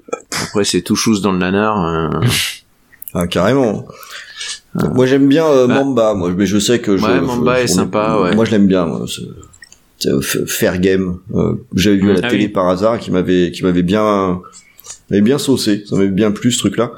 Euh, je vais, je vais continuer avec deux, trois petites suggestions, parce qu'on avait parlé d'Australie tout à l'heure, et donc les, dans les grosses bêtes euh, anormalement grosses, il y a, il y a Komodo, euh, en attaque animale, qui est, Ah, je kiffe celui-là. que je trouve euh, pas mal moi que j'aime plutôt bien et dans la tonalité de de d'arachnophobie euh, on peut trouver le- la nuit des chauves-souris euh, les bats euh, Ouais, les bats, ouais, qui est, un- qui est un peu dans le- la même tonalité, c'est-à-dire que c'est un petit peu comédie. C'est dans la, ça se met dans la case avec Arak Attack, ce, ce, ce type de film qui prennent le sujet un peu au léger, léger, légèrement, pardon, pour en faire quelque chose de fun. Euh, mais je l'aime plutôt bien, celui-là euh, aussi. Euh, puis je vais m'en tenir là pour l'instant. Rico, hmm. toi qui aimes, euh, toi qui aimes les nanars, toi qui viens de là, est-ce que tu as, tu as quelques films euh, comme notre ami Ron à nous, à nous proposer, à nous dire, regardez Ouais. ces films-là, vous allez prendre du bon temps. Alors il y a, il y a encore plein plein de films. Euh... et je suis d'ailleurs surpris, on n'a pas forcément, enfin il y, en a quelques-uns qui sont un peu nanars, mais par exemple on n'a absolument pas parlé du, grand- du Daron, euh, les oiseaux d'Hitchcock quand même, euh, dans Ah le genre on se le garde, hein, c'est un trop trop gros film Bah, je et on pense, se ouais. le garde. Euh, surtout si on fait un jour une Hitchcock euh, ou une autre euh, une autre émission de film d'attaque animale, ce sera notre fer de lance. Mais ça c'est c'est c'est le summum. Enfin je dirais que t'es dans la mer, c'est le le plus gros. Euh, parle bah, Dans les... vas-y, parle-nous-en un peu de ce que tu penses. Enfin développe un peu ce film-là. euh, Non, mais pas trop, euh, mais- non, bah, voilà, enfin les oiseaux d'Hitchcock, c'est le seul film qui peut rivaliser avec Les Dents de la Mer comme meilleur film d'attaque animale. Et les deux films sont complètement liés, hein, parce que Spielberg s'est beaucoup inspiré de des oiseaux pour euh, pour sa dramaturgie. Mais bon, là, je pense que de toute façon, là, on est sur un, film qui est très connu. Alors, je voudrais plutôt é- évoquer vite fait deux films peut-être un petit peu moins connus, un sérieux. euh, on parlait des films d'insectes. Moi, un, film que j'aime bien des années 70, c'est Phase 4 de Saul Bass, euh, qui est un film avec des fourmis intelligentes euh, qui en gros euh, dégagent toutes les enfin dans un coin de, de désert s'installe et euh, bah, dégage tous les prédateurs. Euh, et euh, les humains arrivent en se demandant un petit peu ce que c'est installent une, une base. Et euh, bah, la première réaction des humains c'est évidemment de vouloir tout nettoyer au à l'insecticide. Mais les les insectes euh, quand, quand on dit qu'ils sont intelligents c'est peut-être qu'ils ne sont c'est peut-être pas qu'ils cherchent à attaquer, même si ça donne cette impression. Peut-être qu'ils cherchent à communiquer.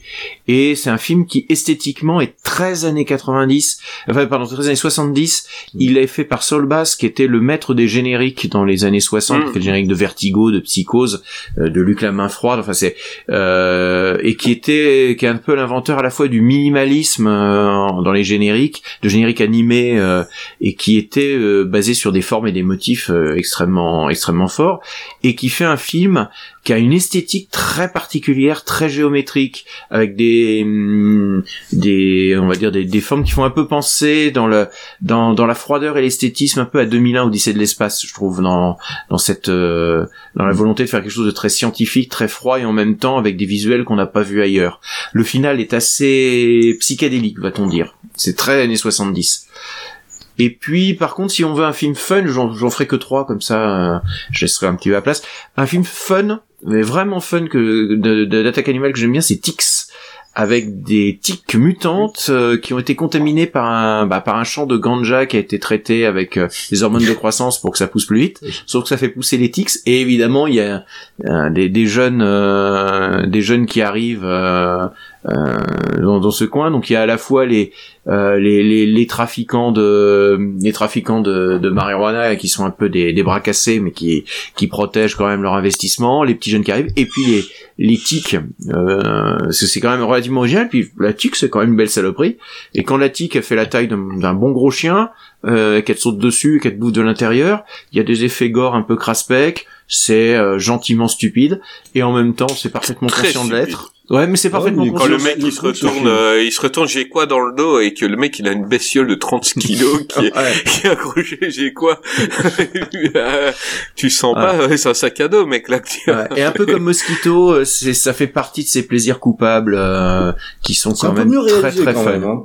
Ouais. C'est euh, Tibor, euh, je sais plus comment. Tiberko euh, Tovac, euh, Un truc comme ça, mais ouais, c'est un peu, c'est un peu mieux réalisé. Euh, de- de Tix et les effets spéciaux sont pas mal en plus. Ouais, des, ouais, des- des, des bestioles. ils sont ils sont bien Mais sympas. tu parlais des, des fourmis, euh, l'empire des fourmis géantes, tu te rappelles de ce film là? Oui, alors euh, que je ne me trompe pas, euh, c'est l'Empire des fourmis géantes, c'est le celui des années 70. Euh, 77, ouais. ouais, 77, c'est ça, ouais, qui est Avec euh, Joan Collins. John Collins sur une île, qui qui est qui est finalement assez sympa. Je préfère sa suite en fait, euh, qui Ah. est oui parce qu'en fait c'est The Food of God et euh, et parce que c'est adapté d'un et il y a une alors c'est une une fausse suite toujours sur la- le thème des des animaux géants et qui s'appelle donc Food of God 2 euh, en- alors je je suis pas certain qu'il y ait un titre français mais ce qui vaut surtout en fait pour une attaque de poule géante c'est-à-dire qu'il y a le héros qui est incarné par Marjo Gottner, si vous avez vu Star Crash. Euh, c'est le, c'est le, c'était un acteur qui a eu un petit peu de succès dans les années 70-80. Et à un moment, en fait, euh, bah, il y a des, animaux mutants parce qu'il y a eu des, des, des tripatouillages chimiques qui les ont fait grossir. Et à un moment, il se rend dans un poulailler où il y a une poule euh, qui fait la taille d'une camionnette, qui lui, qui l'attaque quoi. Et c'est absolument grotesque. Et, euh, Ah mais si ça doit être géant, la poule, ça doit être une saloperie. Hein. ah ça ouais, bouffe tout. ça vous picore à mort, c'est dégueulasse. C'est Poltergeist. Ouais. oh c'est un vrai film, les- hein, Poltergeist. Poltergeist, ouais, ouais, de Love Kaufman. Alors après, il y aura les rats aussi, tous, tous les films d'attaque de rats, mais alors là, euh, y a, là aussi, il y a pas mal. Il y a Ben, euh, qui, a, qui est un film qui est pas mal du tout, avec un gars qui, qui est, euh, et où il y a eu un remake qui est, euh, qui est empathique avec des rats, qui se venge de tous ceux qui les ont fait souffrir avec des rats. Il y a la malédiction, de, ouais, Willard. Euh, Ah, qui est non, super flippant avec les rats, euh, vraiment avec les rats qui me fait flipper, euh, c'est Zemmour 2022. Oui. Euh, celui-là. Ah, mais ça. celui-là, il fait un peu peur. Ouais, C'est bah, il y a des Manhattan. trucs. Euh, bah, euh, c'est ouais, c'est euh, Paris sous Hidalgo aussi, ça, ça fait peur aussi hein, pour tous ceux qui craignent les rats. Non, il y a la malédiction des rats aussi, un film euh, assez cheapos, justement avec des rats géants et des effets spéciaux. Alors, les effets spéciaux sont apparents bêtement parce que il y a une erreur de cadrage, de recadrage du film. C'est-à-dire que il a pas été cadré de la même, de, avec le bon format. Et donc le problème, c'est qu'on voit les sur certaines scènes, on voit les mains des accessoiristes qui sont en train de, par exemple, de manipuler des seringues qui sont censées faire jaillir un, gic- un liquide verdâtre sur quelqu'un qui a été mordu par. euh, et, et là, c'est tout bêtement parce qu'il y a eu des, des embrouilles euh, quand ils ont recadré le recadré le film. Voilà. Mais des, des films avec les rats, il y en a, il y en a pas mal. Il y a pas mal. vraiment des, des trucs sympas. Ah, là, je crois qu'il y a moyen de se faire une belle vidéothèque, hein, Ouais, euh, ouais. avec tout ce que vous citez là. Euh, Gravelax, en a rajouté, toi? Bah moi je vais faire une euh, trilogie euh, canine en fait. Euh, avec euh, bah, comme l'avait évoqué Rico au tout début euh, de l'émission c'était Dressy pour tuer de Samuel Fuller donc de 82 Grand film. grand film en effet et je trouve que euh, derrière en fait euh, les films de chiens généralement il y a quand même un arrière euh, plan sociologique. Ils font passer des messages comme ça derrière je trouve. Bah Samuel enfin dressé pour tuer c'en est le plein exemple parce que on prend la thématique euh, avec le, le chien euh, voilà euh, élevé ou dressé pour euh, euh, attaquer en effet des personnes euh, on va dire de oui c'est de, de couleur dans le film c'est comme ça Ouais, c'est des comme ça bah oui oui c'est comme ça que c'est évoqué dans le film des- Donc dès qu'il voit une personne noire, il l'attaque le chien, alors que c'est un, un amour. et voilà et donc Euh, de C'est un amour de chien, et dès qu'il voit euh, personne de couleur, il, il a été dressé pour ça. et donc c'est Et c'est... Ouais, c'est essayer de désapprendre la haine, euh, parce que c'est le personnage du dresseur dedans, c'est Paul Winfield, c'était le, le, le commissaire dans Terminator. Euh, Mhm. Voilà, donc essayer euh, de, de voir si on peut désapprendre le, le racisme, désapprendre la haine. Donc ça, bon, quand même pour un film qui a été, été fait dans l'économie, dans l'urgence aussi, euh, bon, il y a quand même quelques. euh, T'as le passage dans l'église ah euh, oui, oui, oui. avec le black super bien sapé Oui. qui rentre un peu frimeur et tout quand le chien lui court après. Euh, ce passage m'avait marqué étant gamin. Vraiment, c'est un assez culte. Mhm. Euh, C'est bien qu'il ait été fait dans, dans l'urgence avec peu de moyens, ce film, je trouve. Moi, je trouve que ça lui donne de l'impact, quoi. Ça, ouais, clairement. Oui, que l'approche de, de Fuller, du coup, elle est, euh, elle est un peu viscérale, quoi. On a quelque chose qui fait, qui fait réel et qui est vachement intéressant. J'aime beaucoup ce film-là. Je trouve qu'il est, Ouais, c'est ça parce que c'était c'était en fait il y avait une, une sorte je pense de euh, de grève des scénaristes et il fallait euh, produire assez vite euh, des scénarios qui étaient déjà sur les, sur les étagères c'est vrai que notamment c'est un film qui aurait dû être fait pour par euh, Polanski avant qu'il bah, qu'il qu'il ait ses affaires et qu'il doive euh, s'exiler enfin s'exiler, barrer. ouais, se barrer se barrer tout court il n'y a pas d'autre choix euh, et donc en effet ce, ce projet il, il prenait la poussière sur les étagères donc euh, allez hop c'est assez avancé il faut trouver quelqu'un pour euh, travailler très vite bon c'est c'est Fuller qui y va. C'était le scénariste euh, bah, c'est Curtis Hanson celui qui a fait LA Confidential qui euh, qui avait conseillé Fuller justement il était ami avec lui. Alors et à part ça on peut aller sur des films français avec bah forcément les assez euh, assez cultes Baxter de Jérôme Boivin ouais, j'y pensais. bah Ouais. voilà là franchement pour le coup Méfiez-vous du chien qui pense. c'est ça. Bah, si on refait le pitch, tu vois, c'est ça, c'est euh, Baxter, donc qui, c'est un, c'est un boule, un boule terrier, donc qui est, euh, en fait, il va passer euh, à, à travers différents maîtres. Donc en effet, il pense et il veut surtout pas s'ennuyer, il veut respecter son maître.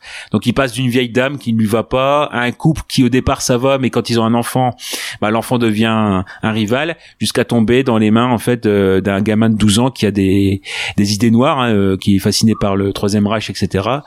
Et euh, donc oui, pareil, il y a vraiment un, il faut rappeler c'est que c'est un des premiers euh, scénarios tout seul de Jacques Audiard, Mm. Baxter. Euh, et non vraiment très très très fort et très puissant. Moi je trouve qu'il Mais bien marqué ce film-là, Bah, moi sortie, aussi. hein. Moi aussi, c'est Mhm. pour ça. Et éventuellement, euh, là, on est plus dans euh, ouais, l'attaque animale. Ouais, c'est un peu secondaire dans le film quand même. C'est là, c'est présent, mais euh, euh, c'est plus les, les chiens comme instrument. C'est tout simplement les chiens de Alain Gessu- Gessua avec Depardieu et Victor Lanoux notamment euh, qui doit de 79 quelque chose comme ça et que voilà qui, qui euh, explique justement dans une ville nouvelle euh, il y a des comment dire des sortes de, une sorte de milice qui va se mettre en place euh, milice canine pour euh, notamment chasser les étrangers euh, ou les travailleurs euh, immigrés en effet et qui euh, euh, bah, comment en effet c'est c'est- Depardieu qui dirige le le, le chenil va c'est pour que ce soit garde sur sa piste voilà euh, comment Depardieu en effet euh, va euh, euh, qui, qui fait le rôle de Morel qui dresseur de chien local va un petit peu prendre domination dominer les habitants de cette ville qui vont prendre par la peur en fait hein, c'est tout simplement ça et qui en gros la solution c'est les chiens et c'est- marrant, c'est que tu parles des chiens et qu'on est en train d'assister à une attaque de chiens, des chiens de Rico sur lui. Et d'où, d'où, d'où un moment, où vous avez entendu Gravelax un petit peu s'arrêter. ouais, ouais. C'est parce que Rico est en train de se battre avec ses On, chiens. a, on a peur on a peur pour lui et là, on râle de ne pas tout voir. Ouais, parce que On c'est ça, le- on espère qu'il revient C'est ça, tu vois, le, le- quand la réalité déborde pas- sur le podcast, quoi. On parle de chiens, les chiens attaquent, mais vivement qu'on parle de dinosaures, quoi. Euh, bah écoute, on parlait d'araignée tout à l'heure. Regarde derrière toi, euh, Ron. Oh, putain. Il y a une belle araignée. donc Euh, Ouais. Non, on parlait, de tu parlais d'attaque de chiens, euh, mais là, on, on va certainement en parler un peu la semaine prochaine. Euh, Il y a Cujo aussi. Hmm. La semaine prochaine, on fait une spéciale Stephen King. Euh, Cujo qui était. ah bon? il est pas il mal est, il est dedans? Non, il est pas dans la liste, mais on. Mais on va- on va en parler, ouais, voilà. et voilà bien, on va celui-là. certainement Et, en parler. et sinon donc voilà pour les ce qui est la, la trilogie euh, on va dire canine euh, dressée pour tuer Baxter et les chiens de de Jessua. Éventuellement cet après-midi, je comme j'ai fait un petit peu les les films de Piranha, il y avait aussi un euh, euh, un peu un peu spécial, c'est un mélange de films de casse et films de Piranha, c'est l'invasion des Piranhas de 79 d'Antonio Margheriti hein, qui voilà Margheriti, wow. Ah, voilà forcément. Et donc où dedans Là, on voit les yeux de Rico qui s'illuminent. voilà, où dedans il y a Lee Majors. Il y a donc c'est tourné au Brésil. Il y a James Franciscus qu'on avait connu notamment pour les la suite de La planète des singes ou encore euh, c'est le chat neuf queues de d'Argento et euh, Karen Black, euh, Margot Hemingway et Marisa Berenson par exemple. Donc euh, Ouais, gros casting. c'est un gros casting et c'est tourné alors c'est tourné au Brésil hein, donc forcément il y a, il y a ce côté-là. Alors certes, euh, les piranhas sont plus un prétexte parce que bon les, les attaques plutôt plus vers la fin, c'est un peu plus spectaculaire, mais bon, on est vraiment entre le film de casse et le film de Piranha. Donc voilà, donc c'est une petite curiosité. Je suis retombé dessus. Moi, j'avais un souvenir Mm. De l'avoir vu dans les Jeudis de l'angoisse euh, à l'époque. J'ai recherché le nom et finalement, bon, avec Internet, c'est beaucoup plus facile de le retrouver maintenant. Donc je l'ai revu cet après-midi et et finalement, ça fait beaucoup de films de Piranha à se mettre euh, sous la dent, hein, Mé- méga Piranha, Piranha Conda, etc. Et je te propose, Chris, demain qu'on qu'on fasse notre podcast, un nouveau podcast euh, Piranha Circus, euh, si tu veux. Mhm. Voilà, pour Bah, euh, écoute, concurrencer euh, chaque parade. euh, voilà. Eh ben écoute, on va faire ça. J'ai vos adresses. Euh. Je peux vous retrouver à n'importe quel moment. voilà. Et vous livrez à mes requins. D'accord. Après, Tu euh, vois, les- tu- tu ils vois, on sera un longtemps peu- sur les requins avec les piranhas. hein. Tu vois les films qui sont arrivés après les Dents de la Mer, tu Mm. vois. euh, Ouais, ouais. Et, et oui, il y a moyen de faire un, un petit. Je crois qu'on on tiendrait plus avec des crocos. Hein. Ah ouais. Croco, ouais, il y a plus. Euh, Croco, il y a plus. hein. on tiendrait plus longtemps. mais tu vois, on Surtout serait un si peu t'appelles le. ça, t'appelles ça un truc du genre lézard, lézard parade. Les arts parades. Et euh, comme ça, Lézard ça ménager. permet de tirer un peu plus large. Tu peux faire Reptile parade, Ouais, ouais, reptile parade, reptile c'est pas parade. Une espèce, ouais. On peut parler de Komodo. on Top peut reptile, par- oh, ouais. tu fais. Top Ouais. reptile. Clairement, clairement. Et on attendrait de, de, de, de piocher euh, Jurassic Park, tu vois. Comme lui, il a attendu Voilà. longtemps de, de prendre les dents de la mer. Il nous a teasé pendant, pendant super Ouais. longtemps. Avec Un jour, 44 je vais choper les ouais. dents de la mer. Mais franchement, Et- et- avec et- les reptiles, je pense qu'on s'en sort mieux qu'avec les requins. Il y a, Il y a- il y a moyen de mieux, il y a. Ah, si de tu prends le de croco, total ouais. des Red Pull. Ouais, c'est ce que je pense aussi. Il y a quand même mieux. hein. Ouais, c'est vrai que quand on avait fait notre top sur les requins et notre, avec Rico justement, et notre top sur les crocos, Mhm. on avait des meilleurs films sur les crocos. On n'avait pas un Dent de la mer, on n'avait pas un grand, grand film de crocos, Mhm. mais les cinq étaient euh, relativement bons. Ouais. Alors que les requins, on a chié pour faire un top 5. Et encore, moi, je vous avais trouvé Euh, dur parce que moi, Rogue, je trouve que c'est vraiment bon. Hein. Ben moi je l'aime bien, c'est des autres qui étaient qui l'ont mis, mais moi je l'aurais mis deuxième voire premier, tu vois. Moi j'aime bien Rogue. C'est un film que que que que je Moi, je que préfère j'adore. Blackwater, mais j'aime bien Rogue aussi. Ah, hein. Blackwater, Bah oui, ben, c'est bien ben, aussi. on, on hein. hésitait Ah, entre les voilà, deux, c'est juste- C'est ça. C'est juste entre le numéro 2 et le numéro 3, mais bon, voilà, c'est euh, t'hé- t'hésites entre euh, le, le homard terminor et le caviar beluga, quoi. Donc t'es là. Ouais, c'est un peu ça. voilà. Non, non, euh, et je, com- et je comprenais leur, leur truc. Moi, j'aurais mis Rock plus haut, mais je comprenais leur, euh, leurs avis. Et puis, euh, ils étaient plus... Oh, mis bah Rogue oui. One. oh, putain, mais... Putain, Rico, je C'est un métier. C'est c'est de l'art. Je suis parolier officiel de Bézu, donc euh, voilà. Ce qui ne Euh, parlera bah, à personne si de moins de 40 ans, mais bon. Ah non, mais la mort, la mort de Si on- Bézu, c'est quand même assez tragique. Hein. Le mec, on a mis Mm. dix jours avant de le, de le retrouver. Quoi. Il y avait tellement plus d'amis qu'on a, qu'on a mis Ouais. dix jours à, à Alors, savoir qu'il alors était que ça a mort. été le dealer, alors que ça a été le dealer officiel du tout Paris dans les années 70-80. C'était le, le mec, c'était euh, Monsieur, je vous trouve n'importe quoi, et notamment c'était le grand approvisionneur de coke de la place de Paris. hein. Mm. Mais bon, Comme quoi, il n'y a pas de justice parce que quand Sim est mort, lui, il a eu le, il a eu une carte qui a eu pris son nom, quoi, et qui est Ouais. utilisée dans le monde Oh, entier. voilà. c'est oui. Ouais, c'est un Eh ouais, Là-dessus, ils sont tous déplacés à la queue leu Mm. Les gars. Oui. Si on attaquait un film euh, qui s'appelle À couteau tiré ou Au bord du désastre au Québec, C'est plutôt le Euh, deuxième nom qui est valable, je trouve. par Lee Tamaori en 1997 avec ben, mon, mon chouchou Anthony Hopkins, Alec Baldwin, Eddie McPherson, Harold Perrineau et L.Q. Jones. Euh, ah, donc toi, tu viens, tu as découvert ce film euh, pour le podcast, Oui. euh, Ron. Ben, fais le résumé et tu vas me dire pourquoi au bord du désastre. Alors, le résumé. C'est un monsieur très riche avec sa femme mannequin qui part prendre des vacances à la montagne avec un copain photographe et son assistant qui va prendre des photos de sa femme qu'il trouve très très sympathique. Ils vont arriver au milieu de nulle part et rencontrer un, je une- un Indien, euh, dans un chalet. Ça a l'air très très sympa. Et ils vont faire une excursion en avion. Il va y avoir un accident. Et euh, notre ami euh, milliardaire, le photographe et son assistant vont se retrouver à la merci d'un ours très énervé pendant une petite partie du film. Un grizzly. Oui, voilà. Donc le, le- le résumé du film. Et euh, je vais vous lire mes notes pendant que je regarde Vas-y. films, parce que j'aime bien prendre deux trois petites notes pour marquer un peu les trucs dont je vais parler plus tard. Alors j'ai noté, c'est long.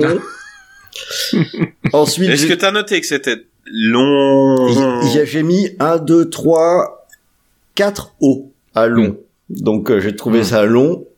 Euh, j'ai noté euh, donc la queue en lettres en lettres capitales super milliardaire. Parce que euh, il est pas milliardaire pour rien le mec il sait tout sur tout il est c'est c'est un peu un super héros. Euh, j'ai noté en lettres capitales Charles attention à cause d'une scène absolument ridicule où euh, notre ami milliardaire se bat avec l'ours et Alec Baldwin derrière hurle mais non-stop Charles attention! Mais qu'est-ce que c'est que ces conneries? Donc là j'avoue j'ai ri pendant cette euh, pendant cette scène.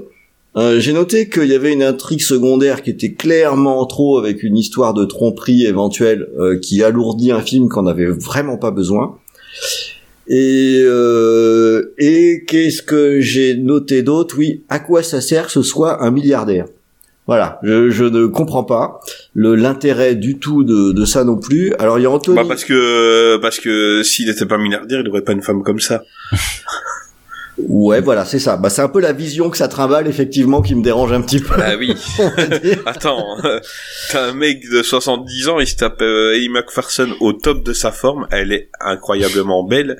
Euh, non, si tu es, si si si si si t'es retraité après avoir travaillé chez Auchan, t'as pas une femme comme ça. Bah, je pense que Enfin, je, je suis assez d'accord et en fait j'ai trouvé ça assez gerbant ce qu'il y avait derrière dans ce qui était installé. C'est tout ce que je déteste, où c'est euh, la vie euh, des riches et des célèbres. Euh, ça, me- je, vois. Mais je- ça le dénonce le film, ça, ça, le ça dénonce. rien du tout. Ça le dénonce à la Disney. Euh, qui, qui sait que Non, mais je veux dire, euh, le mec, euh, Non, ça le dénoncerait le si mec celui qui savait- doute, ça- et ça- puis ça dénoncerait si celui qui savait tout faire, ce serait le photographe. Mais non, c'est super milliardaire qui sait tout faire. Non, non, ça ne dénonce absolument rien hein, dans cette histoire. Et euh, et voilà. Alors c'est un film où euh, j'ai quand même noté des des, des, des quelques qualités euh, parce que Jerry Goldsmith nous fait une partition assez feignante mais correcte. euh, qui rehausse le film plutôt, ma foi, Euh, notamment euh, le thème de l'ours, enfin quand les apparitions de l'ours qui lui est bien réussi. Donc euh, ça, ça marche pas mal. Il s'avère que le film est plutôt intéressant quand l'ours se décide à entrer en scène et euh, quand effectivement ça ça bagarre un peu. Même si je dois avoir, je dois avouer que j'ai été assez stupéfait par les réactions des personnages, je comprends pas trop, et par l'écriture du film que j'ai trouvé d'une fainéantise assez remarquable. hein. Ah oui, il faut pas qu'on oublie qu'on dise qu'ils vont avoir froid. Bon, on leur fait faire du feu une fois, puis on évacue la question. Ouais, on va faire ça, c'est bien. On n'oublie pas de dire qu'ils vont avoir faim. Bon, ils vont trouver euh, trois trucs pour manger. Ouais, puis pour le reste, on va dire que c'est bon, ils ont trouvé. On va pas revenir dessus. C'est, j'ai j'ai trouvé ça très feignant. Euh... j'ai l'impression que t'as pas tellement aimé ce film. Alors non non, j'ai j'ai- j'ai trouvé ça mais pas bien du tout, mais du tout du tout. Euh, je j'ai vraiment eu du mal à, à y trouver de l'intérêt et j'ai fait un gros effort pour aller jusqu'au bout. Alors euh, Anthony Hopkins que j'aime bien par ailleurs en tant qu'acteur, mais j'aime pas toujours ses choix. Euh, je trouve que lui il tient à peu près la route, mais on peut pas dire que sa filmo soit forcément si resplendissante que ça. Donc Ouais, il a fait quelques quelques daubes, hein. Bah, Seigneur- c'est ça. Le silence des agneaux, euh, tout ça. bah en tout cas là c'est pas c'est pas glorieux après avec Baldwin bon euh, je me suis promis que je ferais pas de vanne sur les Baldwin euh, mais enfin tout de même Oh, tu peux en faire. Vas-y, on a Bon, qu'est-ce qui vient. non je ferai pas de balle euh, sur les Baldwin parce que j'ai pas envie de, de tirer à balles réelles sur un mec comme ça ce serait un peu trop facile et euh, et voilà bah c'est un Baldwin quoi. Donc euh, en fait il y a quand même une règle qui existe. Que quand il y a Baldwin quelque part c'est qu'il va y avoir un truc qui va merder à un moment donné. Et euh, et là oui bah c'est un peu le film qui merde. Et j'ai et, et j'ai eu l'impression aussi de voir une réalisation qui était une réalisation qui ressemblait beaucoup à du DTV euh, on a un truc qui est quand même euh, ouais, c'est vraiment plan plan hein, bon sang de bonsoir euh, pou faut c'est mou il y a pas d'idée c'est c'est pas très intéressant quoi. Donc euh, je crois que vous aurez compris hein, que dans la sélection euh, ben voilà moi j'ai là j'ai mon point noir hein, c'est j'ai trouvé ça pas bien du tout hein. Sans vouloir spoiler la suite, c'est ton mouton noir. C'est un peu mon mouton noir, exactement. exactement. Bah écoute, je suis étonné de ton avis parce que je déteste pas ce film. Euh, ce film-là, il a un pouvoir attractif sur moi. Je sais pas pourquoi. Donc c'est un film que j'ai C'est McPherson, nécessairement- c'est parce que t'es un coquin, c'est tout. Euh, oui, c'est ça. Euh, et c'est, j'ai pas nécessairement envie de, de, de le revoir, mais si je tombe dessus, euh, ce film-là, je le regarde jusqu'à la dernière seconde. Moi, le personnage d'Anthony Hopkins, euh, je vais pas dire, c'est, c'est hyper prétentieux d'un parce que je suis pas milliard- milliardaire, mais je m'y retrouve un peu, c'est-à-dire que c'est un mec qui a envie d'étudier, d'é- d'app- d'apprendre. Moi, je suis comme ça, tu vois. Je lis beaucoup de choses et en fait, à un moment, je me dis, mais à quel moment ça va me servir dans ma vie, tu vois? Et, et là, le gars, c'est un gars qui, qui, qui sait tout sur tout. C'est un peu un peu un gravelax, euh, mais euh, euh, milliardaire. Pour qu'on sache, il est faudrait qu'on seulement- mette Gravelax en face d'un ours. Voilà. Voilà. Oh. Euh, on essayera pour la saison 3, on le fera. Euh, mais euh, Mesdames et messieurs, gars- attendez, surprise, surprise, et voilà Ouais. Mais tu vois, le, le gars, il a étudié, il étudie tout, il lit tout, il lit tout, et, et, et en gros, tu sens une certaine jubilation chez lui du fait donc de se retrouver là et de pouvoir utiliser tout ce qu'il sait. Alors que c'est horrible là où il se retrouve, donc dans les montagnes, dans le froid, t'as rien à bouffer, et le mec commence à, à sortir tout ce qu'il a appris dans les bouquins. On sent qu'il est presque heureux euh, d'apprendre ça et de, de, de s'en sortir. Et moi, ce film-là a quelque chose. Maintenant, encore une fois, c'est un film que j'ai vu assez jeune et qui m'avait marqué. Donc j'ai un, un, un esprit qui est peut-être moins critique. Toi, tu l'as découvert pour l'émission. Euh, bah, on va voir avec euh, Rico. Euh, Rico, qu'est-ce que t'as pensé de ce film Eh ben, je te rejoindrai un peu, Chris. C'était, je l'ai découvert justement pour euh, pour l'émission. Alors, je comprends parfaitement les les réserves d'Erwan. C'est un déjà c'est un film de Lita Maori qui est quand même pas un foudre de guerre en tant que réalisateur, qui a fait un L'âme des guerriers qui est à peu près son son son meilleur C'est film, d'armes, ouais. qui qui est bien. Puis après, ça n'était que la dégringolade. C'est quand même le responsable d'un des pires James Bond qui est quand même euh, meurt un autre jour. Euh, Mm. avec sa scène de surf euh, sur Tsunami euh, et sa voiture invisible, triple X2. Donc euh, voilà, on a quand même un esthète, un véritable esthète visuel, un, quelqu'un qui sait euh, tourner euh, comme il faut, là où il faut, à côté de ce qu'il faut. Et euh, Lita Maori en fait fait un travail de propre, mais effectivement sans sans âme. hein. Ça, ça pas. Mais ce qui c'est vraiment les scènes avec l'ours. C'est c'est un véritable ours. hein. C'est l'ours de euh, du film de Jean-Jacques Hano. C'est euh, qui est remercié Ah d'ailleurs à la fin du, du film. Et Qui est mort il y a Ouais. pas... Il y a, En 2000. il y a- C'est en semaine, hein euh, ouais. en 2000, il y a aussi un, il y a un ours très célèbre qui vient de mourir, c'est pas le même. Non, non. Il y a un ours très très connu qui vient mort Non, euh, c'est son maintenant, ami, c'est son ami Ben qui est C'est mort. son ami. Oui. Son ami Ben. Ouais, il non, était. ok, oui, bah, c'est vrai que c'était l'ours du film. Ouais, Et de Terraminé. est Et de Terraminé avec qui est euh. Steven Seagal. aussi, oui. Et il est vraiment impressionnant. Les scènes avec l'ours, euh, pour moi, sont vraiment parmi les meilleures scènes d'attaque annuelle. C'est du vrai. Et euh, là, ça fout les jetons. Il y a vraiment quelques idées visuelles. Là, j'ai j'ai Ah, quand il chope le photographe par le pied Ouais. et qu'il le soulève comme euh, une feuille morte. Même, Wow tout bêtement, il y a, il y a tout, tout bêtement une scène où t'as Anthony Hopkins qui est en train de, de c'est une scène un peu à la dent de la mer où, où euh, sur le bateau quand il y a le requin qui apparaît alors que le, comme Brody est en train de jeter des appâts, là c'est c'est euh, Hopkins qui se retourne et là t'as l'ours qui est face à lui, mais genre à, à 3 mètres et qui est qui est étrangement calme. Et, et, et là, ça part en vrille, euh, ça part en vrille direct. Il y a une ou deux scènes comme ça qui sont vraiment bien réussies. Après, euh, c'est vrai que le personnage de euh, le personnage d'Anthony Hopkins, euh, en fait, de, de milliardaire qui qui se découvre en fait dans la nature parce que tu sens que l'humanité l'intéresse euh, l'intéresse plus tant que ça. il- C'est un... mais ce qui est quand même aussi euh, intéressant avec ce personnage, c'est que jusqu'au bout, il garde ses valeurs éthiques. C'est-à-dire que c'est vu tout ce qui lui arrive et notamment avec le personnage d'Alec Baldwin qui, qui quand même se tape sa femme, essaie de le buter, enfin essaie de le essaie de l'assassiner, etc. bah, qu'il le garde, euh, Il- qu'il le garde un maximum parce qu'il a besoin de ses connaissances. Parce qu'en fait, Et il le garde, mais après, euh, quand il voit qu'il peut s'en sortir, il essaye de l'assassiner, quoi. Euh, mais euh, non, il essaie pas de l'assassiner, il essaie de le sauver jusqu'au bout, parce qu'en fait c'est un type qui n'a qui a beaucoup de mal dans les relations humaines et qui euh, ben, essaie, euh, qui a- qui a- je vais pas dire qu'il a des tendances autistiques, mais euh, il a du mal avec les humains, mais il essaye. Et euh, il est le fait qu'il soit milliardaire fait que il, il, il peut pas avoir de, de vraies relations euh, normales avec euh, avec les gens parce qu'ils savent qu'ils sont tous pour, pour son pognon. Alors après, c'est vrai qu'il y a des grosses longueurs, il y a des invraisemblances, il y a une attaque d'oies sauvages à un moment euh, sur avion qui est sur euh, c'est ça c'est la première attaque animale.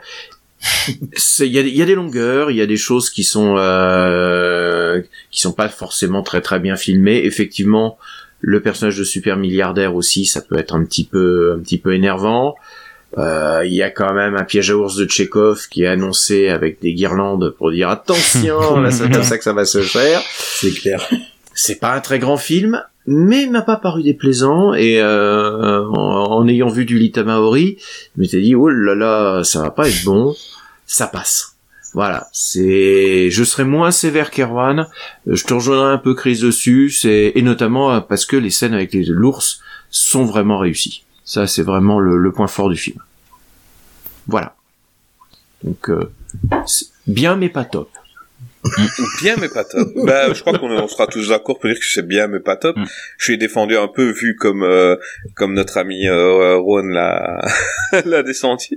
Il fallait que je Non, euh, ça voilà, moi c'est un film, je vais pas dire que je l'aime euh, voilà, c'est un film il y a, il y a quelque chose, le, le, le, le petit côté Colanta, on se retrouve là, et, et puis voilà, comme tu dis, les attaques animales, euh, l'ours, on a, j'avais vu, euh, maintenant je suis plus retombé dessus, mais j'avais revu les, les- le making of. Mhm. L'ours, c'est un amour, hein, c'est, Mhm. c'est Winnie l'ourson, hein, et, et la manière dont euh, dont ils, ils font pour le rendre méchant, euh, il est incroyable, il est impressionnant, il est Mhm. énorme, il est énorme cet ours, c'est, fou, acteur. quoi.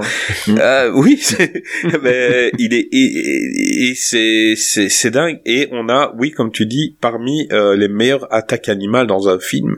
Je crois qu'elles sont dans celui-là. Et c'est aussi pour ce pour ça que je l'ai mis dans dans la liste. Mhm. C'est qu'on a rarement vu aussi réel, tout simplement parce que c'était réel. Euh, et et waouh, moi je suis impressionné.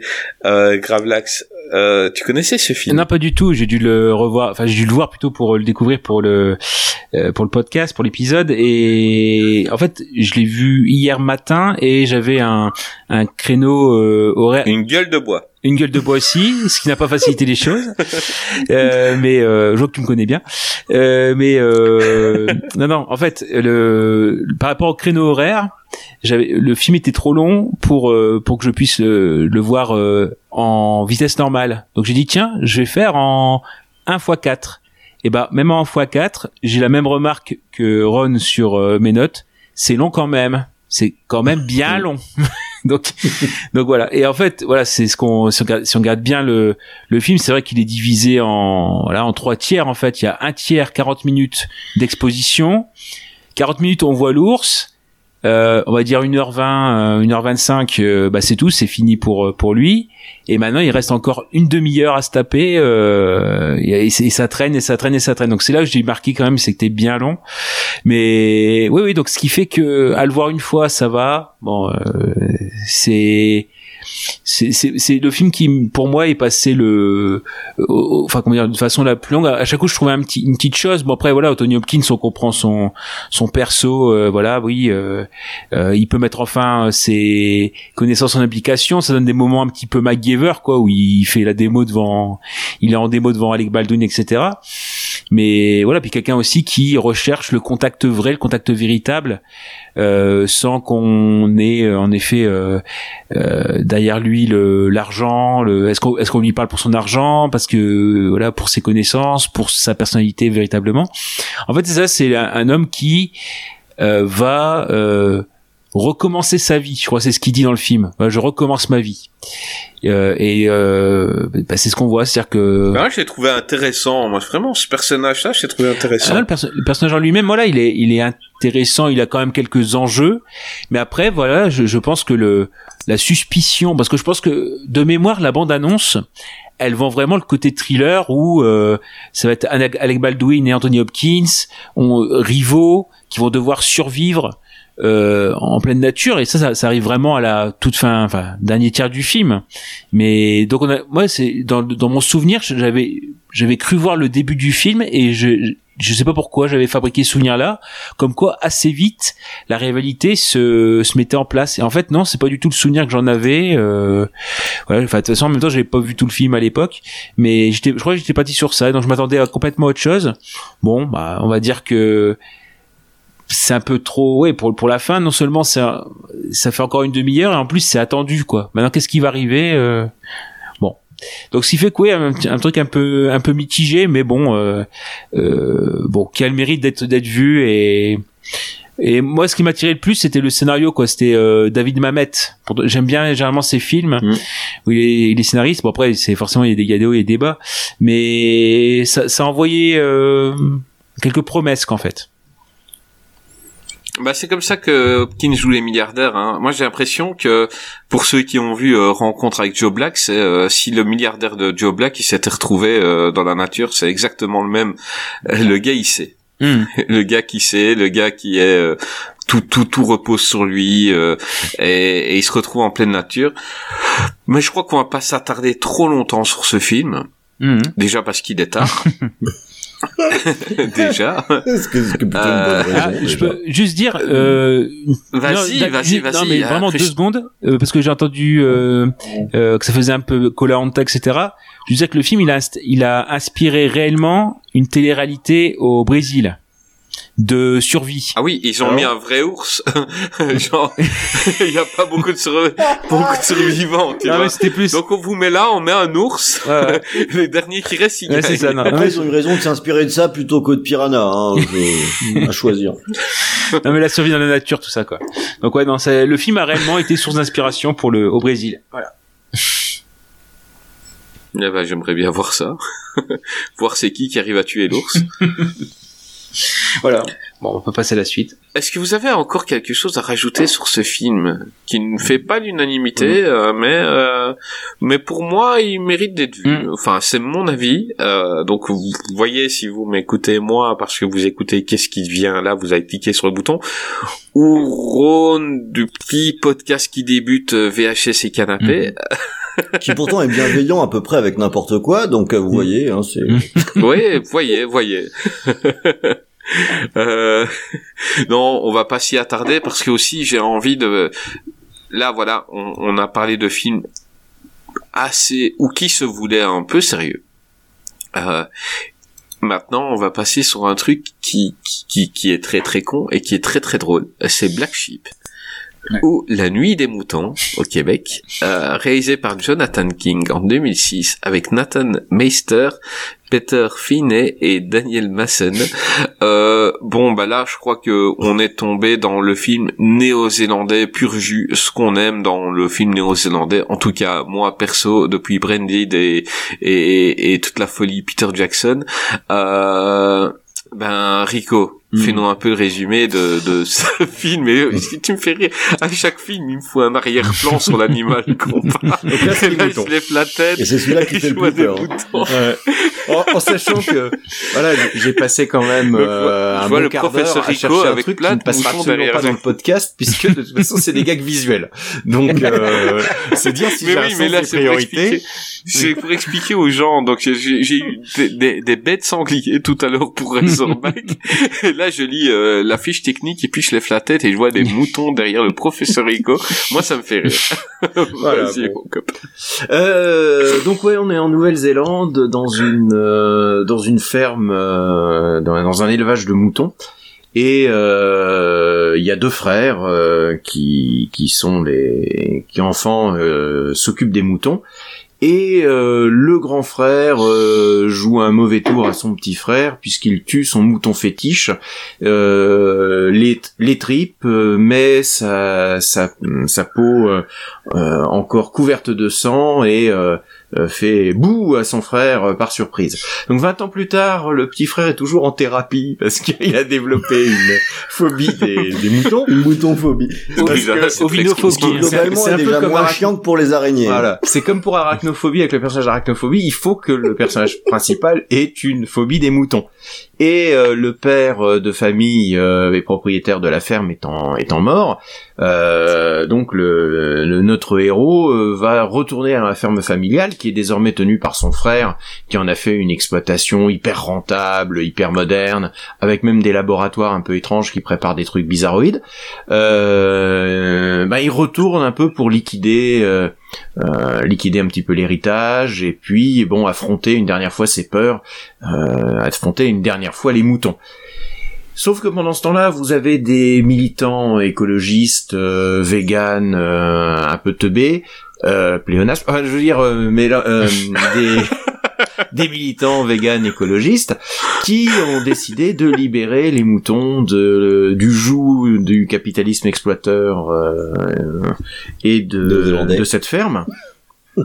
Et qui en fait découvre qu'il y a semble-t-il des expériences qui sont faites sur des fœtus de moutons dans des bocaux. Euh, et ben avec l'intelligence qui caractérise un écologiste moyen ils vont s'emparer d'un des bocals et le péter. Euh, Je l'aime.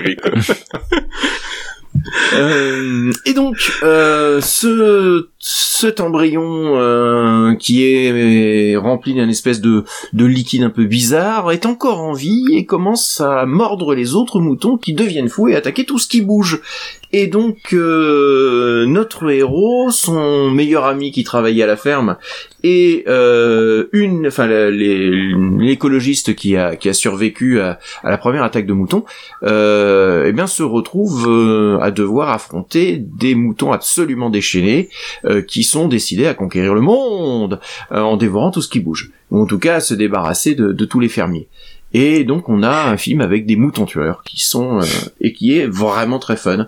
C'est c'est vraiment le film qui est stupide mais qui le sait et qui va euh, jouer à fond sur euh, un peu à la Brain Dead effectivement. Il y a une vibe Peter Jackson parce que c'est assez assez démonstratif dans les Ouais. c'est pas vraiment gore mais on a euh, quand même des Ah, bonnes scènes euh, Mm. ouais on a des bonnes scènes d'arra- d'arrachage de tripaille. C'est pas voilà, c'est le le but c'est du gore festif. C'est ça. C'est mais et et donc voilà, les péripéties sont cousues de fil blanc, les méchants sont très méchants, les les moutons euh, et, et le, le, le truc rigolo, c'est que euh, déjà les moutons jouent mieux que les acteurs. Non, j'exagère un peu, mais quand même faut pas déconner. Mais euh, non, les moutons sont super expressifs en fait. Il- le film arrive très bien à filmer les moutons et en fait à faire passer les sentiments sur les moutons. On parlait justement du film avec l'ours euh, où c'était l'ours qui était le point d'intérêt. Là, c'est les moutons. Je trouve qu'ils jouent super bien en fait. Euh, donc il y a un mélange de vrais moutons et de, de quelques faux moutons. euh, il y a quand même des scènes extrêmement fandards.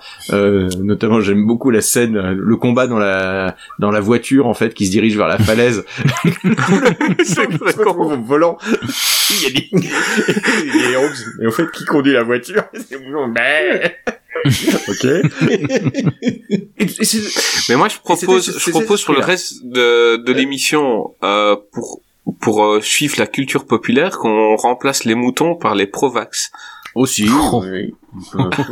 Parce que les gens, ils nous Ouais, appellent le, comme ça. le ouais. problème, c'est que le, le- le problème, c'est que les moutons, ils ont quand même un capital sympathie à la base. Donc, euh, ça-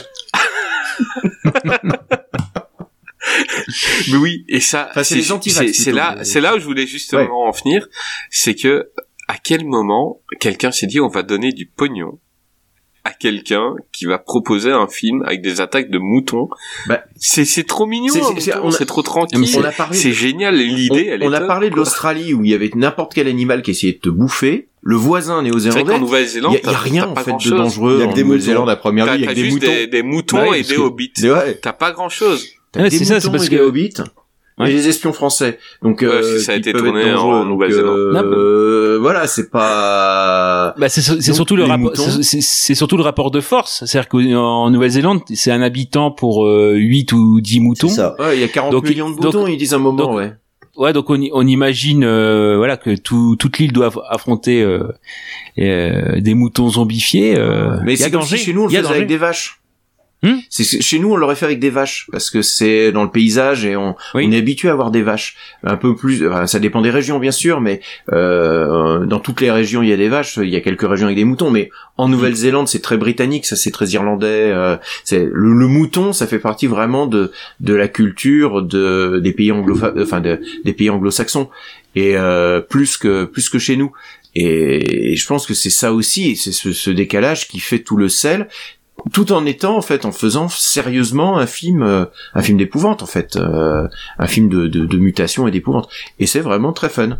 C'est Un film de zombies, je dirais même. Ouais. C'est un film de contamination. Hein. Et, et ce qui m'étonne, c'est que en fait le, le réalisateur là, il a pas fait grand chose d'autre en dehors de son pays.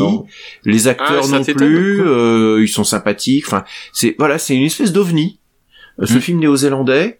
Et on aurait pu se dire un peu à la Peter Jackson, le gars, en fait, il fait un bon film, et il aurait pu, euh, même sans devenir un Peter Jackson, en tout cas, nous faire de la bonne série B internationale. Enfin, les Américains Ah, se je crois que la direction d'acteur, la direction d'acteur, il y a pour quelque chose. Donc Oui, autant Peter pas- Jackson pas parfaite, euh, dans Brain Dead je- que je viens de revoir, il dirige bien ses acteurs. Enfin, c'est c'est c'est top. Là, Ouais, mais les attention, acteurs, là, faut c'est comparer à Bad horrible.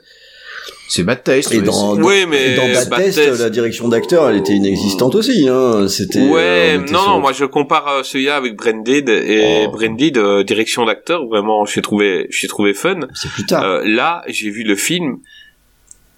Euh, ouais, c'est c'est comique, c'est Mhm. drôle. Euh, moi, j'ai l'impression de voir euh, les mauvais films japonais où, où, où les acteurs ils tapent des pieds quand ils sont énervés, où ils pleurent et ils se jettent à terre et ils tapent partout.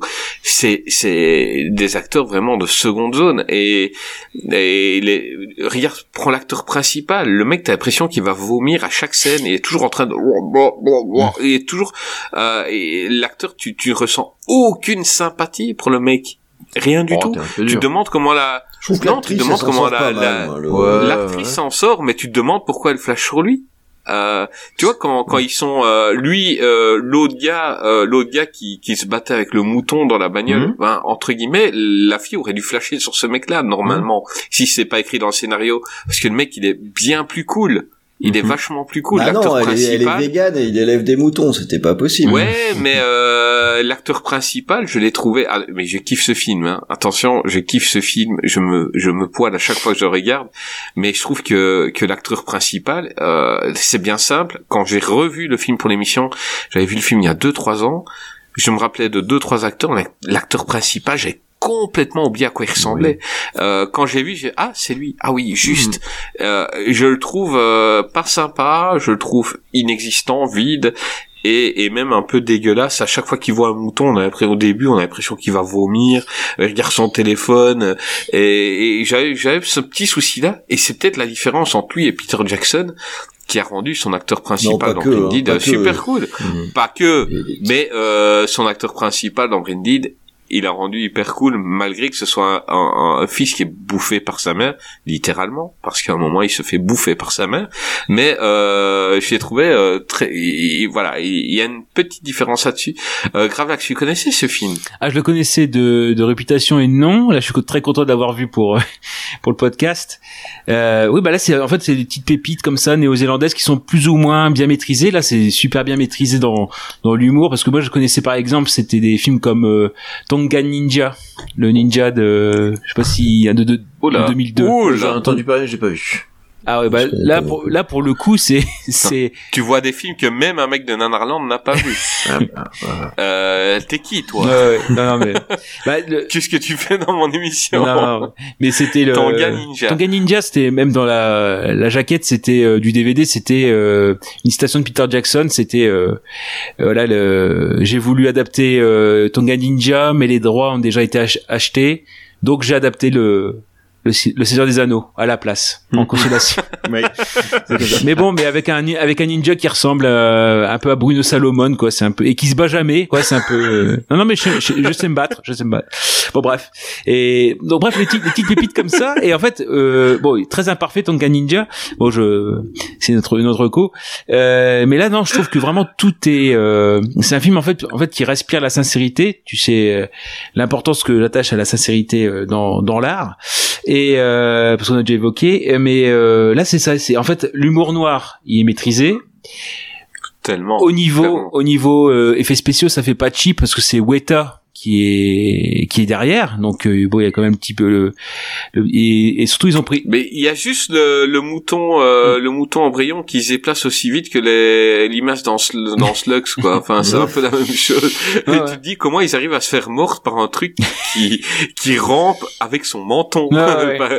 Parce Bon. que le truc il rampe avec Bah oui, son oui. menton. tu- Il a il a quand même réussi à attraper des des, des trucs. Waouh. Cherche pas trop la vraisemblance dans cette histoire. Enfin, Non, mais commence je à chercher préfère un truc, bête, euh, Et J'aurais j'aurais préféré un truc rapide, tu vois, qui sort du, du bocal et qui court un peu. Et là, tu te vois, ah, ah mais Ah. oui ah, il crie même quand il se déplace. je trouve que t'es foutrement de mauvaise foi, parce que si on te mettait un truc rapide, t'aurais dit, dis donc, un fœtus qui sort d'un bocal, ah ouais, il est rapide, vraiment. Ouais, ouais, non, t'as pas tort, t'as pas non tort. mais là ouais, c'est je pense que c'est ça. plus la- Mais là, je, ouais là, je me dis, c'est là que je pense. Moi, moi, il y a un truc. Euh, donc, euh, Gravelax, il aime bien euh, la sincérité.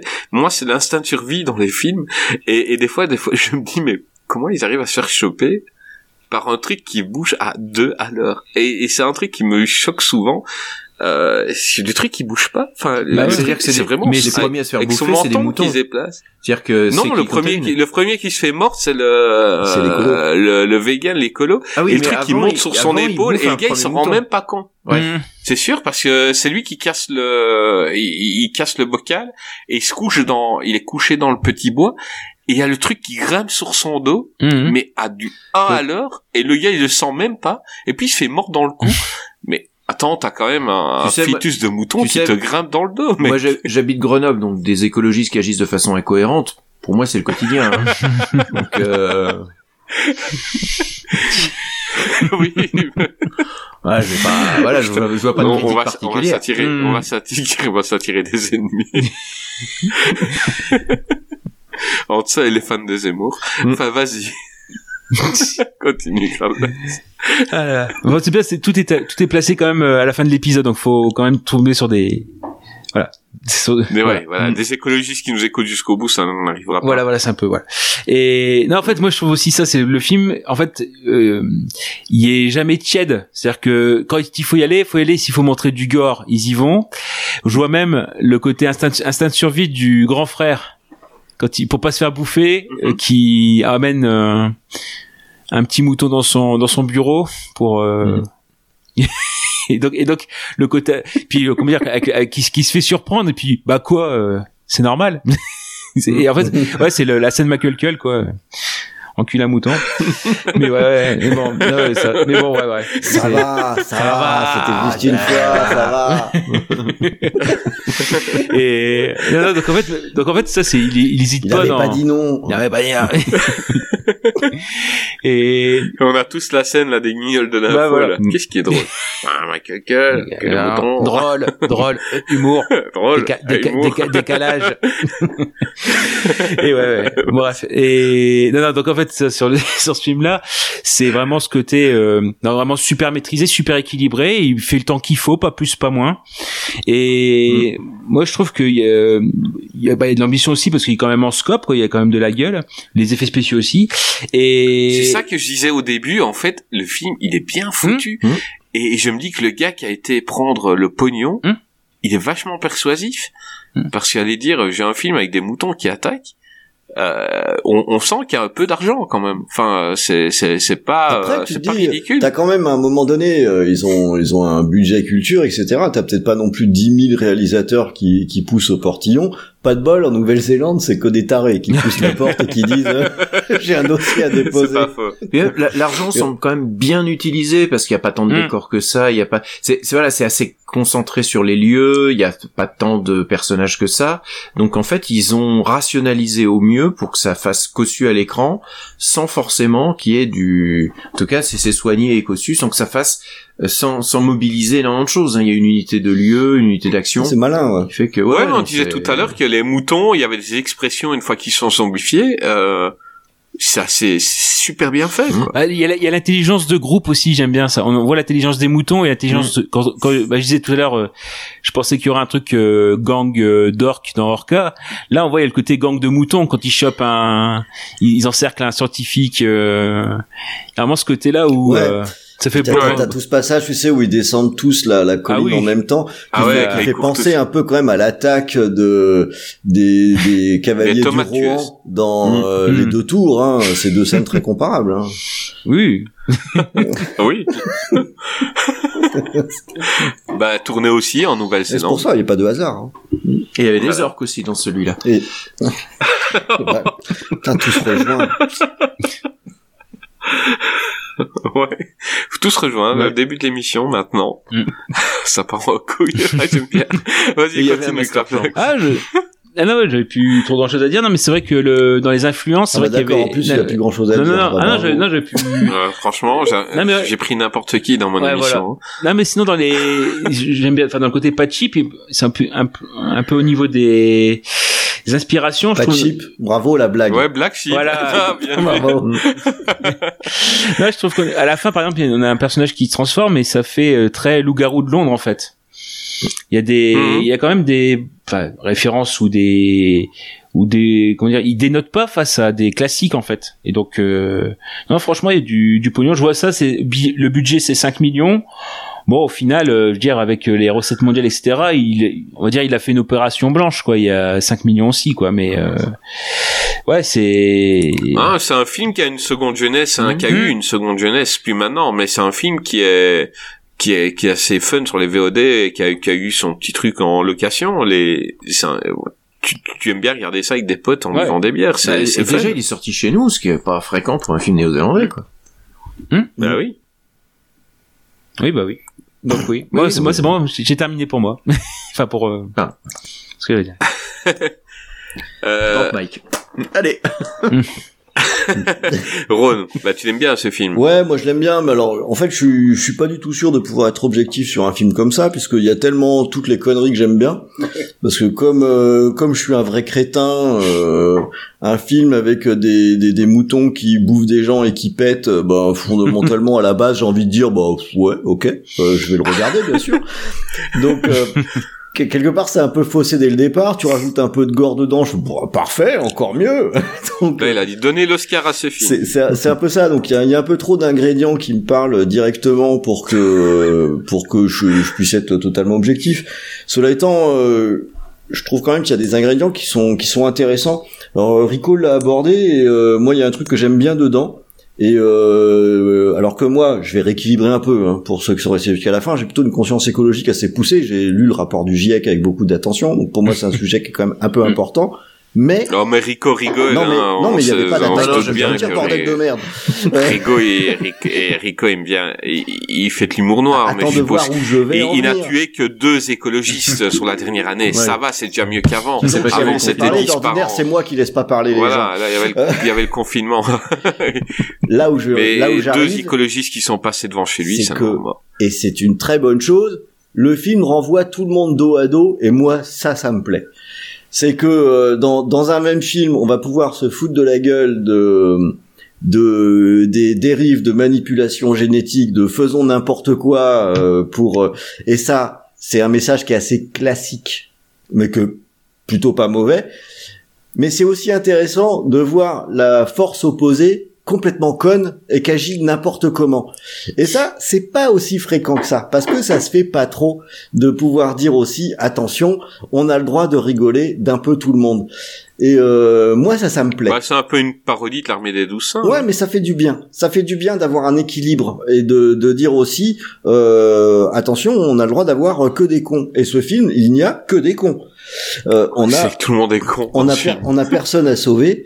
Et le, il y a un truc que j'aime bien aussi dans ce film, c'est la note d'intention dès le départ qui fait, euh, en gros, tu sais quand tu vas t'arrêter de regarder le film ou si tu décides, ouah, allez, on y va. Le, c'est le détail qui tue, c'est que très vite dans le film, on va voir des moutons qui pètent. Alors, quand on a des moutons qui pètent, on a Hein, eu- Je me rappelais pas, mais je crois que ça t'a marqué, ça, les mais moutons oui, qui mais il y a pètent. une raison pour ça, parce que d'entrée qu'on en parle. Au début, je mets dans mes notes, je vais, ouais, le gag, il est quand même bof avec les moutons qui pètent et ça pue. Bon. et en fait, non, c'est malin, parce que, à un moment donné, tu te poses la question, quand tu regardes le film, tu te dis, ah non, c'est bon, des moutons qui pètent, j'arrête, quoi. C'est pas pour moi. Si tu dis, ok, j'accepte que je vais regarder un film avec des moutons tueurs qui pètent, là t'es prêt à accepter n'importe quoi. et tu vas Ouais, continuer dans le film et au fait je vais ça y est t'as tout de suite passé le palier et le, le paix est important dans l'image du film. Bah oui, c'est le, le, pas- le P de Tchekhov. Ouais, faut... c'est ça. Exactement. Et donc, euh, et, du coup, quelque part, c'est que tu- tu dois accepter assez vite d'être dans une, euh, dans l'absurdité du, du film qui est, qui est conçu comme ça pour se moquer de tout euh, ouvertement. Voilà, moi, je suis plutôt client. Alors, si je dois avoir quelques petites réserves, euh, c'est qu'on a parlé de la parenté avec euh, Peter Jackson. Moi, je la trouve un petit peu forte. En fait, c'est, j'ai pas pensé à à Brendel, j'ai pensé à Bad Taste, le, le film qu'il a tourné en Nouvelle-Zélande où il faisait exploser un mouton, ce que j'avais adoré à l'époque, tellement je trouvais ça drôle. Euh, mais le quelque part, ça met un trademark qui est un petit peu fort à mon goût. Sur euh, attention, vous regardez un film Non, le, néo-zélandais. le, le truc c'est que pour vous, enfin véritablement, euh, il a ouvert une porte. euh, donc euh, comme on a on a parlé des films australiens, il y en a qui ont ouvert une brèche. Tout le monde s'y est engouffré et nous a montré la même Australie. Euh, Peter Jackson, il a ouvert une brèche sur la Nouvelle-Zélande et il y en a qui s'y sont engouffrés et, et je ne sais pas si euh, si sans Peter Jackson, si s'il y avait il y aurait eu ce film-là, Ça, si Peter Jackson n'avait pas fait, Ah, fait ce sans doute film. pas, sans doute pas. Euh, Mais le, dis- disons que quand t'as le quand t'as le le, le, réfé- le référentiel et que t'es allé voir euh, euh, Bad Taste au cinéma quand c'est sorti, etc. Je dis, ah, mais bon, je je crache un peu dans la soupe hein, parce que là on est en train de, je, je suis vraiment sur du sur du détail. Euh, si on doit un peu pinailler, même si le film n'est pas très long, je trouve qu'il l'est un petit peu trop quand même, qu'il aurait mérité d'être un, un petit peu raccourci. Euh, il a un rythme assez effréné et le risque, quand on a un risque assez effréné, c'est d'entraîner une certaine fatigue hein, à un moment donné. Et ça, je trouve pas ça maîtrisé à 100%. Euh, ce qui me permet, en douce, de placer ma petite dernière reco pour mon petit chouchou euh, sur le- les attaques animales parce qu'il est vraiment sur le même créneau de euh, parce qu'en fait c'est un film de zombies hein, ce truc de mon de de, de mouton quoi C'est- ouais, c'est un truc de vrai. contamination. Et donc du coup, euh, mon petit chouchou, c'est euh, Zombiever, qui est exactement sur le même créneau. Et, style, ouais. et j'adore Zombiever, euh, que je trouve, Il est fun. je trouve que c'est un, un- un très bon film qui est fait super proprement. Où euh, des castors zombies, euh, c'est aussi con que des moutons zombies, donc on est vraiment dans le dans dans, dans la même logique et euh, que que je trouve euh, rafraîchissant. En plus, je crois qu'il est disponible en streaming, je ne sais où. Mhm. euh, donc ça doit pas être très très dur Oh, c'est un film qu'on qu'on voit un peu, qu'on trouve assez facilement. Ouais, voilà. Et que je trouve personnellement euh, supérieur à Black Sheep. Euh, et je dis ça sans vous, sans dire que Black Sheep n'est pas bien, parce que vous avez bien compris quand même que, que je me suis bien marré avec. On et s'est que bien je trouve marré. que c'est un film qui est quand même vraiment cool, quoi. Là, j'ai cherché la petite bête exprès, mais mais mais je kiffe ce film. Et et c'est un film que j'ai peut-être vu euh, trois quatre fois, souvent avec des potes, et je suis toujours content de le voir. C'est c'est c'est feel good, c'est marrant. Tu tu souris. Tous les personnages sont caricaturaux. Le frère, quoi. Donc t'as t'as ton petit frère qui est entouré de moutons cannibales. euh, bah il fait demi-tour. Euh, il fallait signer le chèque. Enfin, je sais pas, mais c'est c'est du n'importe quoi. et C'est fun. Et c'est c'est ridicule et euh, voilà moi je marre super bien devant ce film les gars je crois qu'on a fait un peu le tour de, de la liste qu'on avait Absolument. Ouais. Je crois qu'avec les rocos qu'il y a on aurait assez pour une deuxième mission euh, peut-être euh, d'ici quelques mois si ça vous tente Ah, tout à fait, ouais. avec plaisir. Pas tout ce qu'on a recommandé, sinon c'est une émission de 9h30. Hein, mais... Ouais. Bon, là, je vois déjà le compteur, on est à, Non, on à prendra 4h40, euh, donc si on coupe un peu les, ouais mais si on coupe un petit peu les, les temps morts, les, les pauses et les interventions de Gravelax, on devrait réduire à 4 heures à peu près. Et euh, non euh, sa sa invention deux heures il resterait Ah, C'est pour ça qu'on est 4 heures de, de podcast, ça va être encore. euh, J'ai pas encore Ah, fini un d'écouter celui sur les jeux vidéo, donc euh, ça me fait plusieurs voyages au bout. À mon à mon avis ça va être un, un hein. épisode en deux fois ouais bah bah c'est plus Je loin suis prof, hein, bosser, je sais pas trop faire. Et c'est vrai, c'est quoi 151 heures par mois Non, c'est pas ça ou... Euh, 151 heures par mois, c'est tant que ça? Ah non, par an peut-être. Ah oui, Ah, c'est ce que je fais en un week-end. euh, eh ben écoutez, euh, bah Rico, Ouais. Où est-ce qu'on peut te retrouver? Enfin, les Oula. gens ils te connaissent hein, tellement, tellement t'as fait ta promo. Euh, mais qu'est-ce qui va revenir bientôt sur Alors, qu'est-ce qui va revenir bientôt? On a podcast? enregistré il y a pas longtemps un épisode du podcast Nanarland. Euh, là, je fais pas de chronique, mais je suis présent dans la euh, dans l'émission sur l'heroic fantasy, sur des films d'heroic fantasy. euh. Wow, Il y a des nanars d'Heroic- Non, il y a- Barbarian, il y a c'était des, presque il y a trop des facile. On a été chercher des trucs un peu plus, un peu plus obscurs ou un peu plus, un peu plus bizarroïdes. J'ai une émission de Shark Parade. Là, j'ai pris un peu de retard euh, avec la fin de l'année scolaire, euh, qui devait sortir en novembre, mais là, qui va sortir début décembre avec deux, deux films, euh, ouais, deux salles, deux ambiances avec Peur Bleue numéro 3, qui est pas mal du tout, qui est plutôt une bonne surprise dans les films de requins. Et un film qui s'appelle Le Post-Apocalyptique Commando Shark, qui a été tourné pour moins de 5000 dollars, et encore, je me demande où les 4000 sont passés, euh, avec des, qui est un remake de l'Aube Rouge avec des, des soldats requins avec des têtes en papier mâché. Donc, euh, Attends, donc Jean, il y a un épisode de Shark Parade qui arrive bientôt. Oui, oui, qui ne arrive, pose plus euh, la question voilà. sur Facebook. si, si, ça arrive bientôt. Ça arrive très bientôt. Et tu m'as dit d'embrasser Rico. euh, Rico, je t'embrasse de la part de Jean. Euh, voilà. D'accord. Tant que tu mets pas la langue, ça va. euh, Non, non, non, non, non, non. Je la garde pour Rhône. ah, Rhône. Où est-ce qu'on peut te retrouver? Euh, sur VHS et canapé, hein, dans un de nos euh, très nombreux formats parce qu'on n'aime pas s'ennuyer. Donc euh, les gros dossiers, le scoring avec un nouveau scoring qui arrivera avant la fin de l'année. Euh, c'est alloué près de chez vous, émotion et canapé et aussi screenplay sur les jeux vidéo avec un nouvel épisode qui sera diffusé, donc qui aura été diffusé puisque c'est demain qui sera diffusé pendant que je parle, donc le temps du montage, Mhm. etc. Donc tu sois très rapide, euh, ce sera déjà en ligne. Et il y aura aussi avant Noël un nouvel épisode de la fiction audio que qu'on avait fait avec euh, VHS et Canapé, donc le retour des aventures de Matt Rising, euh, qui cette fois-ci euh, va affronter des zombies, plus des extraterrestres, plus une créature dans la jungle. Ça va chier, je vous explique pas quoi. Ah putain. oh mais vous êtes parti dans un délire là. J'avais kiffé la, la première, mais là, tu... là je suis impatient. Ouais, bah, la deuxième, Euh, bah, elle pour- m'a demandé tellement d'heures de montage que putain, il y a intérêt que ça plaise. Hein. Euh, bah, pour les gens, euh, ils viennent de sortir un épisode, ah, enfin ils viennent. Euh, ils ont sorti un épisode sur Sam Raimi. Euh, si vous kiffez Sam Raimi, allez l'écouter. Euh, Enfin, moi, je kiffe tous les épisodes de, de VHS en général. Euh, mais là, j'ai pris mon pied. C'est c'est hyper travaillé, c'est hyper recherché et, et c'est drôle. Euh, donc, euh, si vous avez kiffé la voix de notre ami Ron, euh, allez-y. Euh, bah Rico, vous le connaissez parce que Rico, il est venu, euh, il fait partie des meubles. Hein. Tu dois Mm. payer le loyer, hein, Rico, maintenant. À partir, voilà, à partir de Ouais, maintenant, bah tu vas si participer. je fais partie des hein. meubles, je, fais, je serai le meuble bar et je pique les bouteilles.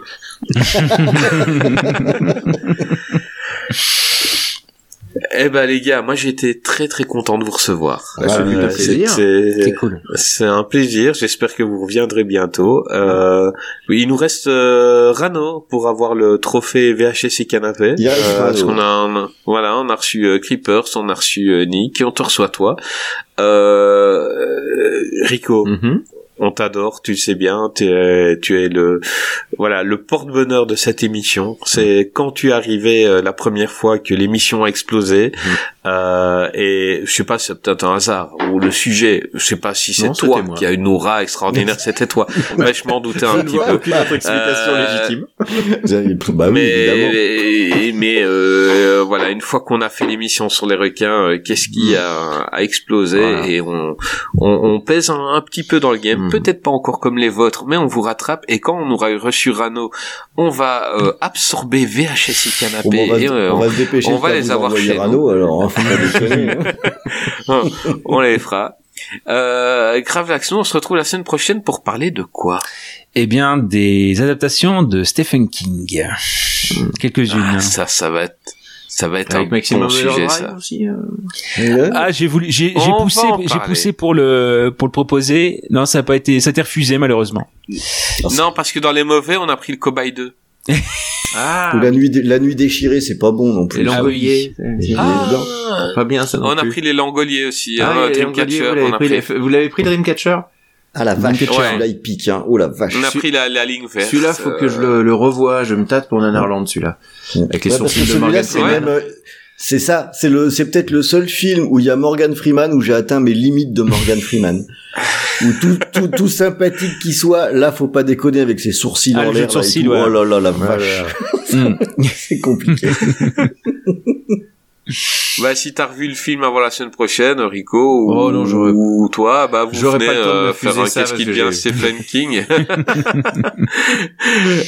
Alors, Ben non, ça va être sympa, ça va être sympa, une petite, euh, une petite Stephen King, parce que ben, on- là, on peut faire trois ou quatre émissions hein, avec Mm. Stephen King. On- on- quand on faisait la liste, ça, ça a été la première fois on a eu faire une liste aussi compliquée, Compliqué. ouais. où quelqu'un non pas ça, ah non pas ça. Donc euh, il y a des chouchous qu'on a enlevés. Euh, moi, je voulais faire Send by Me, par exemple, on l'a pas mis. Mm. Tu vois. Ouais, moi, mais maximum, on a- moi, maximum Over- overdrive, on l'a pas mis. Bon, ouais. Eh ben, bah, tu sais quoi, on en fera une juste toi et moi, en amoureux, Ouais, et on fera, euh, on fera ces films-là. Parce que s'il y a on pas s'en fout maximum des autres. overdrive, euh, nous on fera un maximum de publicité pour que l'émission ne soit pas écoutée. Hein. Parce que s'il y a pas maximum overdrive, euh, là c'est pas possible. je comprends. Eh pas. ben, tu sais quoi, sais quoi, Gravelax et le remake de Shining dedans. aussi. Euh, Ouais, le le remake. de Shining piloté par euh, par Stephen King. Ah oui. Mieux que le Shining de Kubrick. Enfin, c'est lui qui le dit. Ouais. Les couloirs du temps. Ouais. Il a comme des, Eh ben, il a comme bah, des on va goûts de chatte mettre, en cinéma, euh, on- Stephen King. Euh, euh, vu que Gray et tout ne risquent pas d'écouter l'émission jusqu'au bout, euh, on, on, on va mettre Maximum Overdrive, on va en parler. Ouais. On leur dira, vous avez pas reçu le mémo. Vous avez pas écouté jusqu'au bout, ouais. hein. Les gars, euh, on l'a dit. on, on verra s'ils ont écouté Voilà. ou pas. Mais c'est vrai que euh, moi, Emilio Estevez, on n'en a pas beaucoup parlé pour le moment. Donc qu'est-ce qu'il devient Et cet acteur-là, il mérite d'avoir de, un peu d'audience Bah voilà. euh, parce que je l'aime bien. Eh ben, euh, Rico, un grand Ouais. merci à toi. Merci aussi de nous avoir invités, enfin de m'avoir invité, euh, les autres j'en ai rien à faire, mais de m'avoir invité plus spécifiquement euh, pour cette émission de qualité. Euh, merci, merci. Enfin, j'ai été parce que j'étais là, Euh. Aussi, bah oui, dès, dès, dès, que tu fais quelque Voilà. chose, ça devient de la qualité. Euh, Ron, je te kiffe vraiment euh, dans, dans continuer comme ça dans, dans VHS. Euh, tu, voilà, moi je, je vous ai, j'ai, j'ai tout écouté de vous et je continuerai et euh, et voilà, moi je vous aime bien et continuez comme ça. Bah merci. À c'est- bientôt. Ça fait plaisir, puis merci beaucoup de nous avoir invités. Moi je dis nous parce que je suis contrairement à ce salopard de Rico, moi je me soucie des autres. Moi pas. Euh, Ah, ah c'est- Rico, non, voilà, il n'en a cure, hein, c'est lui.